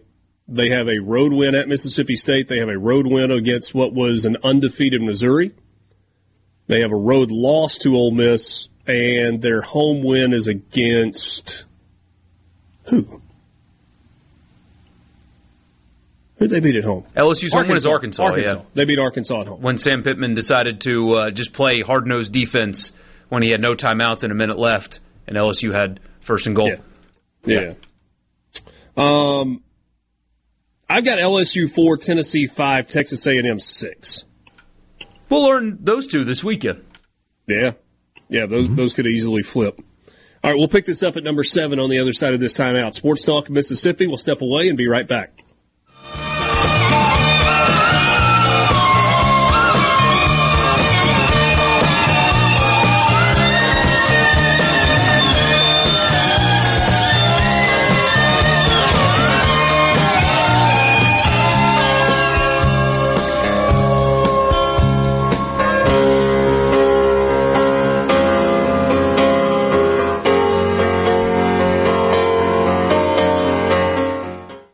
Mississippi, covering your Mississippi team with live reports from games and practices, plus exclusive interviews. Weekday afternoons starting at 3 on supertalk.fm, the Supertalk Mississippi app, and always live on your local Supertalk Mississippi radio station.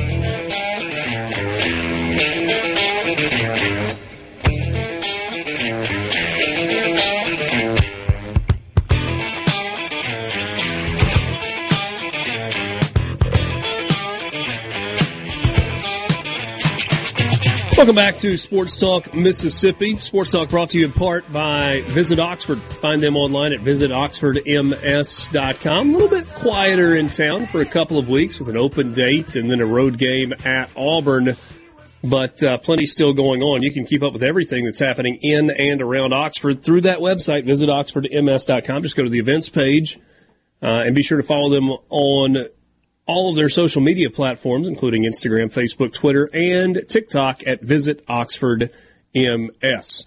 Uh, point of order on this week's Polk's Pick Six. We've already had um, quite a few entrants for week seven. Southern Miss's game is included in this week's Polk's Pick Six. However, Southern Miss does not play until next Tuesday night, so we will not announce a winner until next Wednesday. So you got five games plus uh, that are happening on Saturday, plus the Southern Miss game on Sunday. Uh, normal procedure. You still got to have your picks uh, picks in by Friday morning, and uh, I'm sorry, by Saturday morning. What 10 o'clock Saturday morning? I think is the uh, the cutoff that we've set for all of those games. So you still get your picks in, and then we'll close it off right then, and we will announce a winner on Wednesday of next week. We'll still have the, the following week's games up before that as well. So uh, check it out, supertalk.fm slash Polks for your chance to win a prize pack uh, from Polks. We've done that six weeks in a row. We'll do it again this week. So you get this week uh, a little bit more of a national flavor this week because you got some good national games. Miami at North Carolina. Miami trying to bounce back from their befuddling loss to Georgia Tech. Oregon at Washington, game of the year so far. Texas A&M at Tennessee. That's a really fascinating game. Southern Cal at Notre Dame. Southern Miss at South Alabama, which is next Tuesday night. And then uh, Missouri at Kentucky. The tiebreaker is the total number of points in the Oregon Washington game. Hey, Dad told me I was crazy yesterday when I said I love Notre Dame against USC on Saturday. I love the You're Irish. crazy. Double or nothing. You haven't gotten me that lunch yet. I mean, if if you want to double it, I'll double it. So well, Straight double up. or nothing. Yeah, you, you Yeah, got no. nothing. I'm so. I guess what I'm saying is I'm in straight up. I'll take Notre Dame. You take USC. So we are looking at two lunches for Hey Dad or no lunches for Hey Dad. Those two lunches, two sta- lunches, or two lunches or one dinner. That's that's all about the same price. So Yeah. Okay. all right. There you I want to read something from the text line here just because it makes me laugh. Here we go. from the 601. This is for Hey Dad. Chelsea is a fraud club. Later that same day, this is October 3rd. The Giants are a fraud club. Today, 510. This is Todd from Jackson, Hey Dad. I'd feel sorry for you with you being a Saints fan. How do you sleep at night knowing that you're cheering on a mediocre football team?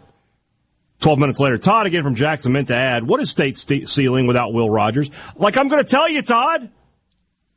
Like I'm going to tell you. You sit here and you slam me? Find out on your own. I'm sure somebody will tell you. Hey Todd, you were Get out here with one. that. The Lakers are a fraud squad. Nah, nah, nah, they're not. Come on. Yeah, 17 yeah. world titles. 17 17 world oh, titles Oh, I forgot. That's like saying the Yankees are a fraud living in the past. Hey, that loves like saying the Yankees living in the past. squad. Yeah. All right, let's get back to our power rankings in the SEC. So we have made it through six with some uh, disagreement, but not like vehement disagreement. Georgia, Bama, no. Ole Miss at three, LSU four, Tennessee five, A and M six.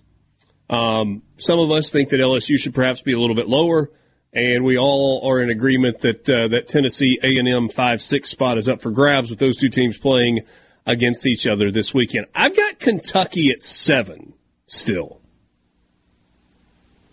Kentucky at seven, Missouri eight, Florida nine. For Kentucky, for- Missouri for play this week, three. so yeah. we'll get that get that squared away. This week is going to square away a lot of our, our power rankings. I like that. Yeah. So I don't have an issue with what you. And Florida, I, do you have South Carolina at ten? I do have South Carolina at ten. So that they play each other too. So, Yeah. man, that's crazy. I, I keep wondering as I watch this Florida team And I think we all are like, yeah, Florida's not very good. But I don't know if they're if they're all that bad either. Like, okay, Florida beat South Carolina this weekend. Surprised? Not at all. Florida loses to Georgia in the cocktail party. Surprised? Nope. They beat Arkansas at home. They lose at LSU. They beat Missouri. They lose to Florida State.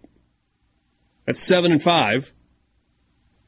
And considering some of the issues that Florida's got, I don't know if that's terrible, but they better start moving forward after that. And then you're like, well, what if they what if they beat LSU? Because that's a, a weird. Okay, now they're eight and four with just kind of like an average football team. I don't know. Florida's Florida's interesting to me. Um, bottom four: Auburn, Arkansas, Mississippi State, Vanderbilt. Yeah, that's the order too. That's the order right now. Yeah. Okay. All right, so one through fourteen. Wow. Georgia one, Alabama two. ESPN would hate us, by the way. Absolutely what? hate us. Oh, we did the whole, we did the whole SEC. Power. We didn't we didn't scream. We didn't yell. I didn't uh, name call. It was all pretty pretty civil, and we agreed on most. Of it. We got to do that thing that Josh Pate does, and like have this weird rankings that you have to listen to the nuances of one show six weeks ago to understand why he puts Texas ahead of Oklahoma after Oklahoma beat Texas. We, we start doing stuff like that. Just be totally nonsensical. And then when when you guys don't think it makes any sense, blame you for, for us not making any sense. That's what we should do. Georgia one, Bama two, Ole Miss three, LSU four, Tennessee five, A and M and Kentucky six and seven, and then eight through fourteen: Missouri, Florida, South Carolina, Auburn, Arkansas, Mississippi State, Vanderbilt. There it is. Who in the bottom eight? Uh, the bottom seven. So eight through fourteen could mm-hmm. finish the year in the top seven? The winner of Missouri, Kentucky. Yeah. Yep, that's the answer. All right, so you want to flip seven and eight? Okay. Well, I'm not, but higher than that. The like they, they could make an an ascension. I don't think Missouri's a bad team, man. I, I really don't. Look, if if their quarterback doesn't have two brain farts, and they happened and they lost, but he threw for what 410 yards. Mm-hmm. He was having a great day. Made two bad decisions, and that cost his team. But but Missouri's certainly not bad. I mean, I don't think they're beating Georgia. All right, so so here we go. Missouri is currently five and one at the halfway mark. Here's their remaining schedule: at Kentucky, hosting South Carolina, at Georgia, hosting Tennessee, hosting Florida, and at Arkansas. They can win against Kentucky. Absolutely. They can beat South Carolina. They'll be favored by a touchdown or more. Last year, notwithstanding, they're not losing. They're not beating Georgia. They'll. I mean, they'll have Georgia's full attention this year. Um, you know, the last time Tennessee was in Columbia, I think they scored eighty and I think they've got a chance to score one more time before the clock hits zero. But it's a better Missouri offense than they had a couple of years ago when that happened. No doubt. Um, and Joe Milton, uh, man, they can win at home against Florida. Absolutely. By the way, chances is going to be well below fifty. Yeah. Shout out Dan Mullen. Um, yeah, Joe and Milton they can win not, in Arkansas. They absolutely can. And what will Arkansas be by then? Who will be coaching Arkansas at that point? Will be Enos? Nah. But but look, you want to you want to point to the biggest issue with Arkansas? It's the staff that Sam Pittman built to replace the staff that was really really good initially. Yeah, that is correct. That is the correct answer to that. I mean, re- replacing Kendall Briles with Dan Enos. If you're gonna you're the Smith. CEO coach. And Orgeron did the same thing, right? He replaced Joe Brady and Dave Aranda with Steve Ensminger and uh, Bo Pelini.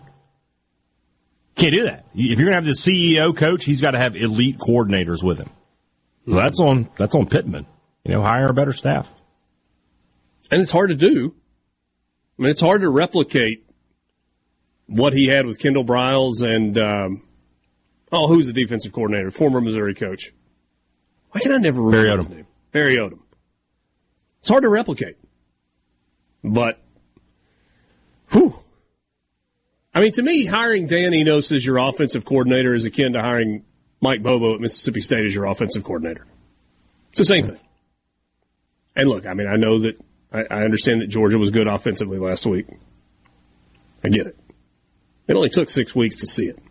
Sports Talk Mississippi. We're back with you after this in the Pearl River Resort Studio.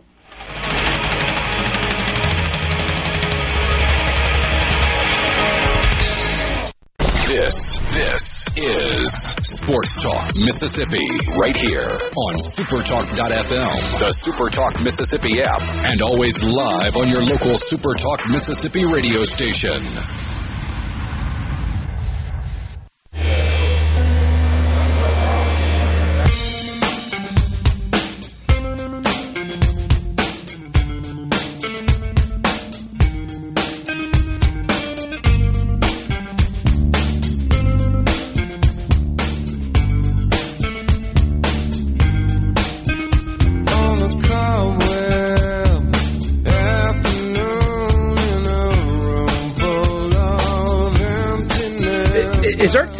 Text line like onto breaking news about Will Rogers, or are they just all like thinking the same thing? We've gotten multiple texts asking what the rest of the season looks like without Will Rogers. Am I missing something? I've looked everywhere. I feel like that question is more directed at Hey Dad than it is to me. Uh, I have seen a post from Paul Jones about it, saying that he doesn't, he, he's not expecting Will for Arkansas, but I think that's kind of what I was expecting too. But nothing uh, long term is what I'm seeing. So I don't know. I saw Will Rogers today. He didn't look like he wasn't in a sling or a cast or anything. So he was eating barbecue. Speaking of seeing people, I saw your uh, your man crush yesterday. Why? Why is man crush? Is, is that not what are we a, doing here? Is that not a reasonable No, way to it's not. describe how you feel about Jake Mangum? And and, and I asked that Mangum is my- because is my I, I friend. told you. I, I- I told you, hey, Jake Mangum's sitting a couple of tables over from me, and you your your reply was, "Give him a hug for me." Frank's my friend. If somebody said, "Hey, I'm at," if one of my friends said, "Hey, I'm at dinner and I, Richard Cross is across the," way," I would be like, "Hey, give him a hug for me." Hmm. We're friends, right? Are, you, did- you're not my I, man I did not. No, no, we're, we're friends. You did not know we were friends. Is that where you're going with that? No, I didn't say that. No, I, I said I did Okay. not hug him for you. Oh well. Did you speak to? I obviously you did because uh, I, I did you speak. Got, you got a photo. Uh, spoke at lunch and then uh, was on the golf course. I, I, I'm going to tell you something that impressed me more about Jake than anything I ever saw him do on the baseball field. And there was plenty that was impressive and continues to be impressive about what he has done on the baseball field. So Okay. had had my whole we were in Old Waverly, had whole family, and we were having lunch, and Jake was getting up and leaving. I called him. I was like, "Hey, Jake." He walked over and I introduced. him. Yeah, yeah, sports talk. Hey, Dad, whole deal. And I introduced him to all of my family that was uh, was sitting there. He was very nice, very kind. Obi and I played golf later, and we were a group behind them. And we caught up. Uh, he was playing with uh, some other state guys. It was uh, with Christian McLeod and Denver. Oh, what's Denver's last name? McQuarrie. Yeah. Denver McCrary, and there was one other guy, and I feel bad for not remembering who the other guy was. Anyway, so we get to number seven tee box. We're on six green. They're we're on six green. They're on seven tee box, and it's kind of slowed down a little bit. And we're talking, and Jake called Obi by name. He had met him for the first time at lunch two hours ago, and he calls out from the the you know tee box, "Hey Obi, how you hitting it, buddy?" And was and, and then we saw him again at the turn, and to me that's impressive. That's not like impressive for Jake Mangum. That's like an impressive life skill, and it's one that I wish I was better at remembering people's names. Little, little news flash: we all like to hear our own name. And when somebody yeah. cares enough after meeting us to remember our name and then call us by it later, um, pretty pretty cool stuff. So, agreed. Thumbs up, Jake Mangum. Took a picture with uh, with Obi, and I sent that to uh, to you yesterday. So it was fun. It yeah. was uh, re- yeah. really cool all the way around. Um, Sports Talk Mississippi with you, streaming at supertalk.fm and Supertalk TV. Uh, I also met Andrew Howell yesterday, who is the boys' head basketball coach at Heritage Academy and is a big fan of Sports Talk Mississippi, regular listener. Uh, he's coached Great. at uh, a couple of different private schools in the Golden Triangle area and has had a lot of success. And uh, uh, Andrew, if you're listening today, thanks for introducing yourself. Great to uh, great to meet, meet you and wish you all the success with basketball season just around the corner, which is kind of crazy to say, right? Basketball season yeah. is just around the corner, like yeah. less than a month away. I watched a preseason NBA game last night. Really hate myself for it. Yeah, but, but I'm talking it. about basketball. I'm not talking about the NBA. Okay. oh, yeah. I'm just joshing. Yeah, you you love when when teams have a good shooting night and they're 22 percent from three. Yeah, I don't know if that's a good shooting night, but in I, college it is. I, I get, well, yeah, maybe. I get your point. Yeah. So, um, yeah, we're less than a month away from uh, start of the college basketball nuts. State. Where, where where does Ole Miss start this year? I don't know. They are at home to start the year. And okay. then the Friday night before their ULM game is mm-hmm. that's the, the throwback game. The uh, that's the Tad Pad game. The, the Tad Pad game. Okay. So yeah, they. Um, so Monday, this November sixth against Alabama State. Would that be the exhibition? I don't see an exhibition listed here. No, that's the uh, that's the regular season opener. That's the opener. Have an there exhibition game. So I tell you right now, Keith Carter doesn't have a hair on his you know what if he doesn't put on the old school uniform and get out there and do some warm ups and all that. High socks and all. I want it all. Yeah. Uh, the the shaved head year was not a uh, that was not great. Well, I wouldn't go that far for him. Yeah. Ole Miss's first four games are at home. They play Alabama State, Eastern Washington, and Detroit Mercy at home in the Pavilion. Then they play on Friday, November seventeenth, Sam Houston State at the uh, the Tad Pad, and then its uh, first road game is at Temple. So they'll go to Philadelphia to take on Ooh. Temple. Um, you know what? Is that in one of the good arenas or is that in Temple's arena? I don't think that they are playing that game at the Palestra, which would be really cool. Be cool, yeah. That would be really neat. Um, but no, I'm assuming that they're playing it in Temple's Arena. The Liacouras Center, I believe, is what they call it. Yeah. yeah. So you said Ole Miss has four straight at home to start the year. Is that correct? Yeah, yeah, four in a row at home at Temple, then back home for their next three, including NC State in the ACC SEC Challenge on Tuesday night, November 28th. That's actually a fun little two game stretch. On Tuesday night, they'll host NC State, and then on Saturday, they will host Memphis. Uh, they have a road game at UCF. They go to San Antonio to take on Cal. December hmm. 23rd is the game against Southern Miss uh, in Biloxi. Uh, and they open SEC play on the road Saturday, January 6th at Tennessee. So that's how it will uh, will start. Um, so for state, it's it's kind of interesting. They, they play they don't play a lot at home in, in the non conference. Start off, they start the year in Chicago at the Barstool Sports Invitational, the game against Arizona State. Back to back home games. Then the next week, or I guess next two games, UT Martin and U North Alabama. Then they're in the Basketball Hall of Fame Classic in Uncasville, Connecticut. Don't know where that is. They play Washington uh, State that, and then either casino. North. Uncasville is where be, uh, yeah. it's one of the big casinos. Mohegan Sun or something like that. I think so. And then uh, Northwestern or, or Rhode Island is the other game. Then they're back home to play Nicholls the day after Thanksgiving. Then, then they have the ACC SEC Challenge game. They're in Atlanta for that. Mm-hmm. Then they play Southern Southern University uh, in Starkville. On December the 9th, they're back in Atlanta to play Tulane, and that's a uh, they're playing Tulane, and I think it's Auburn, Indiana, is also that day in Atlanta. Then one Is more it- in, in uh, Starkville. this year. They- They've they, Yeah, I believe so. doubleheader. I could be wrong. Header in the past. I, I think you're right. I think it's two, but I could be wrong. Then they play Murray State at home. Then they're in Tupelo to play North Texas on December 17th. And then on the 23rd, they're in Newark for the Gotham Classic. As you know, uh, Richard, Gotham, uh, ma- modeled after New Jersey. Mm-hmm. Uh, and uh, they play Rutgers, the Scarlet Knights. That's kind of cool. And then Where is that? another game? home game.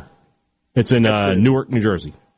So the pro arena there in Newark, and they've played in that Yeah. event before, And right? They played in something up there before. I don't know if it was called the Gotham Classic, but they played something up there a couple years ago. Yeah, and then one more home game, and then conference play starts after that. Yeah, that um, that hoops giving tournament that you were talking about. So state plays the Yeah. early game against Tulane, and Tulane's been better Right. in basketball. They hired Ron Hunter a couple of years ago. Yeah, and then the yeah. uh, the later game in the afternoon is Auburn and Indiana. So yes, yes. I imagine that we'll have a big crowd for uh, for that. So, Mm-hmm. who does State Open League play with? South Carolina. At South Carolina. Uh, is it at? Yeah, I believe you're right. Yes, At South Carolina Columbia. on for CBS. for a C. How is that a CBS game? How is that game? That's the only game State has on CBS the whole year. Why? I don't know. I don't know, man. That's crazy. the uh, the Ole Miss Mississippi State meetings this year. Uh, there is one in late January, January 30th in Oxford. That's a Tuesday night on the SEC network. And the return trip to Starkville is later in the year, February 21st, uh, on a Wednesday Later night. at night too, eight o'clock. Yeah, an 8 o'clock tip off on either ESPN. Got room in the studio for two? Oh, for that one? For that Tuesday game? Sure. All right. See you here. I'll be up there. Wonderful. Assuming I don't get COVID this time, which I've had the last two times that game was played. Yeah. Okay. Sniffles with the name. We'll see. Sports Talk Mississippi, streaming at supertalk.fm and supertalk TV. Don't roll your eyes at me. We'll Sports Talk Mississippi. What is going on here? Your new home for exclusive sports coverage here in the Magnolia State. Well, it's about time. Right here on Supertalk Mississippi.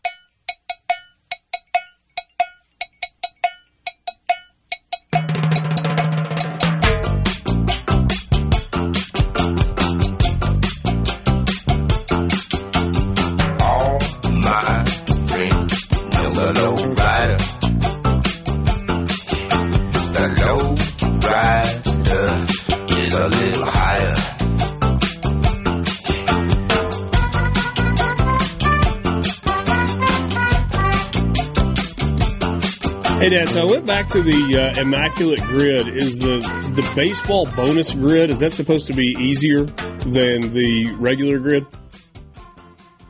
I don't know. I've ever seen this. The baseball bonus grid. Hold yeah. on. If you go to immaculategrid.com, I mean they've really expanded this thing. So you got baseball, baseball bonus, men's basketball, women's basketball, football, hockey, and soccer. I mean, just just from looking at it, it is easier for sure. Yeah, I mean, you got three teams and three categories, which the categories Yeah, I mean, are that's- infinitely easier than. Yeah, I, I mean, I could probably get this one done uh, in the time that we are on the air. We have left on the air. Should, should we So should we should we group think an immaculate grid on the air? No, I can just do this one by myself. I don't know. You need the help. Well, no, I'm just saying that might be a, a fun little uh, little exercise. We uh, we get a All right, we'll question, a, a couple of questions. Um, maybe we'll never do it in the last couple minutes. Um, Borky, somebody asked about uh, Jordan Watkins. Uh, reportedly has broken his hand, but the team has not confirmed that. Yeah, no, it hadn't been confirmed officially, and I mean, you, you probably won't get anything because remember, Tre Harris got hurt, and, and they were just going to rehab it, and then he had surgery, and nobody knew about any, it, it- getting injury information out of that program is a mess. So th- there's no word on the severity, on if it will need surgery, if it's, I mean, there's Google says there's certain bone breaks in a hand that could be one to two weeks, and then there are others that could be four to eight. It just there's no way of knowing, but uh, everybody seems to be consensus in reporting that something happened uh, to his hand at practice today that could keep him out for an indeterminate amount of time. Yeah. And he's been their best and most consistent receiver. Uh, best is a relative term. He's been on the field every game. He's been wildly consistent. He's very reliable, especially on third down. He's really good on third down. Um, owns the middle of the field. It's a big loss if they can't figure out a way to scheme away from that loss.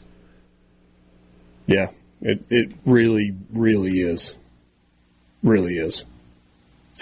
Um, Sports Talk Mississippi with you. We can uh, we can have fun with this real quick. All right, so immaculate grid. Right. If you don't know what that is, it's a three by three grid, so nine spaces, and you you know you, you take the up and the vertical and the horizontal, and you fill in the name based on it. So you've got All Star, So Hall of to- Fame, and Cy Young across the top, with the Twins, the Red Sox, and the Dodgers uh, down the side.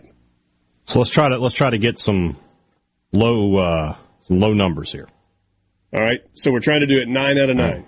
Twins All Star. Yeah. I went with Joe Mauer. I feel like that's uh, that's one that's going to be. Well, I mean, what's the percentage on there? Twenty six percent chose Joe Mauer. I'm gonna go Kent Hrbek. Okay, four percent. There you go. There we go. Twins, right, Twins Hall, Hall of, of Fame. Kirby Puckett's in the Hall of Fame, right? Yes, Okay. I just want to get But all I'm nine go of them right. I've never done that before. I'm gonna I'm gonna go a different one. Okay. I don't know that this is good All right. radio at all. I, I went with Harmon Killebrew. Okay, and you got that one right. How many? What was thirty-one percent on Kirby Puckett? Twenty percent on Harmon. Uh, All right, Twins Cy Twins. Young. Yeah, there is one that I know. Is it the guy that pitched in the World Series against the Braves twice? Uh, no, I don't think he won a Cy Young in in in uh, for the Twins. Who, who's the one that you know? Frank Viola. Okay. I'll, uh, I'll All right, go so with that's that. three for three. All right, on Boston, I went All Star, Nomar, Hall of Fame, Babe Ruth, Cy Young. Ooh, Pedro Babe Ruth is a good one. That's a good one. All right, I'm gonna go. I'm gonna go Mike Greenwell. He was an All Star, wasn't he? Surely he was once. Mike Greenwell. I'm trying to go low low percentage. I understand. You're making it harder than it has to be. Hey, uh, coming I up am. next, uh, you've got Thunder and Lightning on the radio. Hey, Dad, we'll talk Mississippi State sports with you. You got questions, you can always hit him on the C Spire text line at 601 879 4395. Or just hit him. market. Say what? You said if you have questions, you can hit him on the text line, or just hit him. Well, yeah, I mean, if you can figure out a way to do that in person, sure. Please don't. Please don't. Phillies leading it over the Braves seven to one. They're in the bottom of the fifth inning in Philadelphia. The big swing in this game was a three-run home run from Bryce Harper. Impressive stuff. If you're in the market for a new Ford truck, Belk Ford in Oxford on Highway 6 is the place to go. They've got a really good selection right now in different trim packages. So whether you're looking for uh, an XLT or a Lariat or a King Ranch or the Platinum, they've got you covered. They've also got a good selection of uh, SUVs on the lot with Expeditions and a bunch of the Broncos Sports available right now. Not to mention a huge selection of used vehicles plus service after the sale. A family dealership that will treat you like family. Belk Ford and Oxford Toyota, Highway 6 West, online at belkford.net. What was your rarity score? I haven't finished it yet. I decided that there were a couple of other things Oh. we needed to say before the uh, show ended. Uh, Dan and I was 91. Good for you.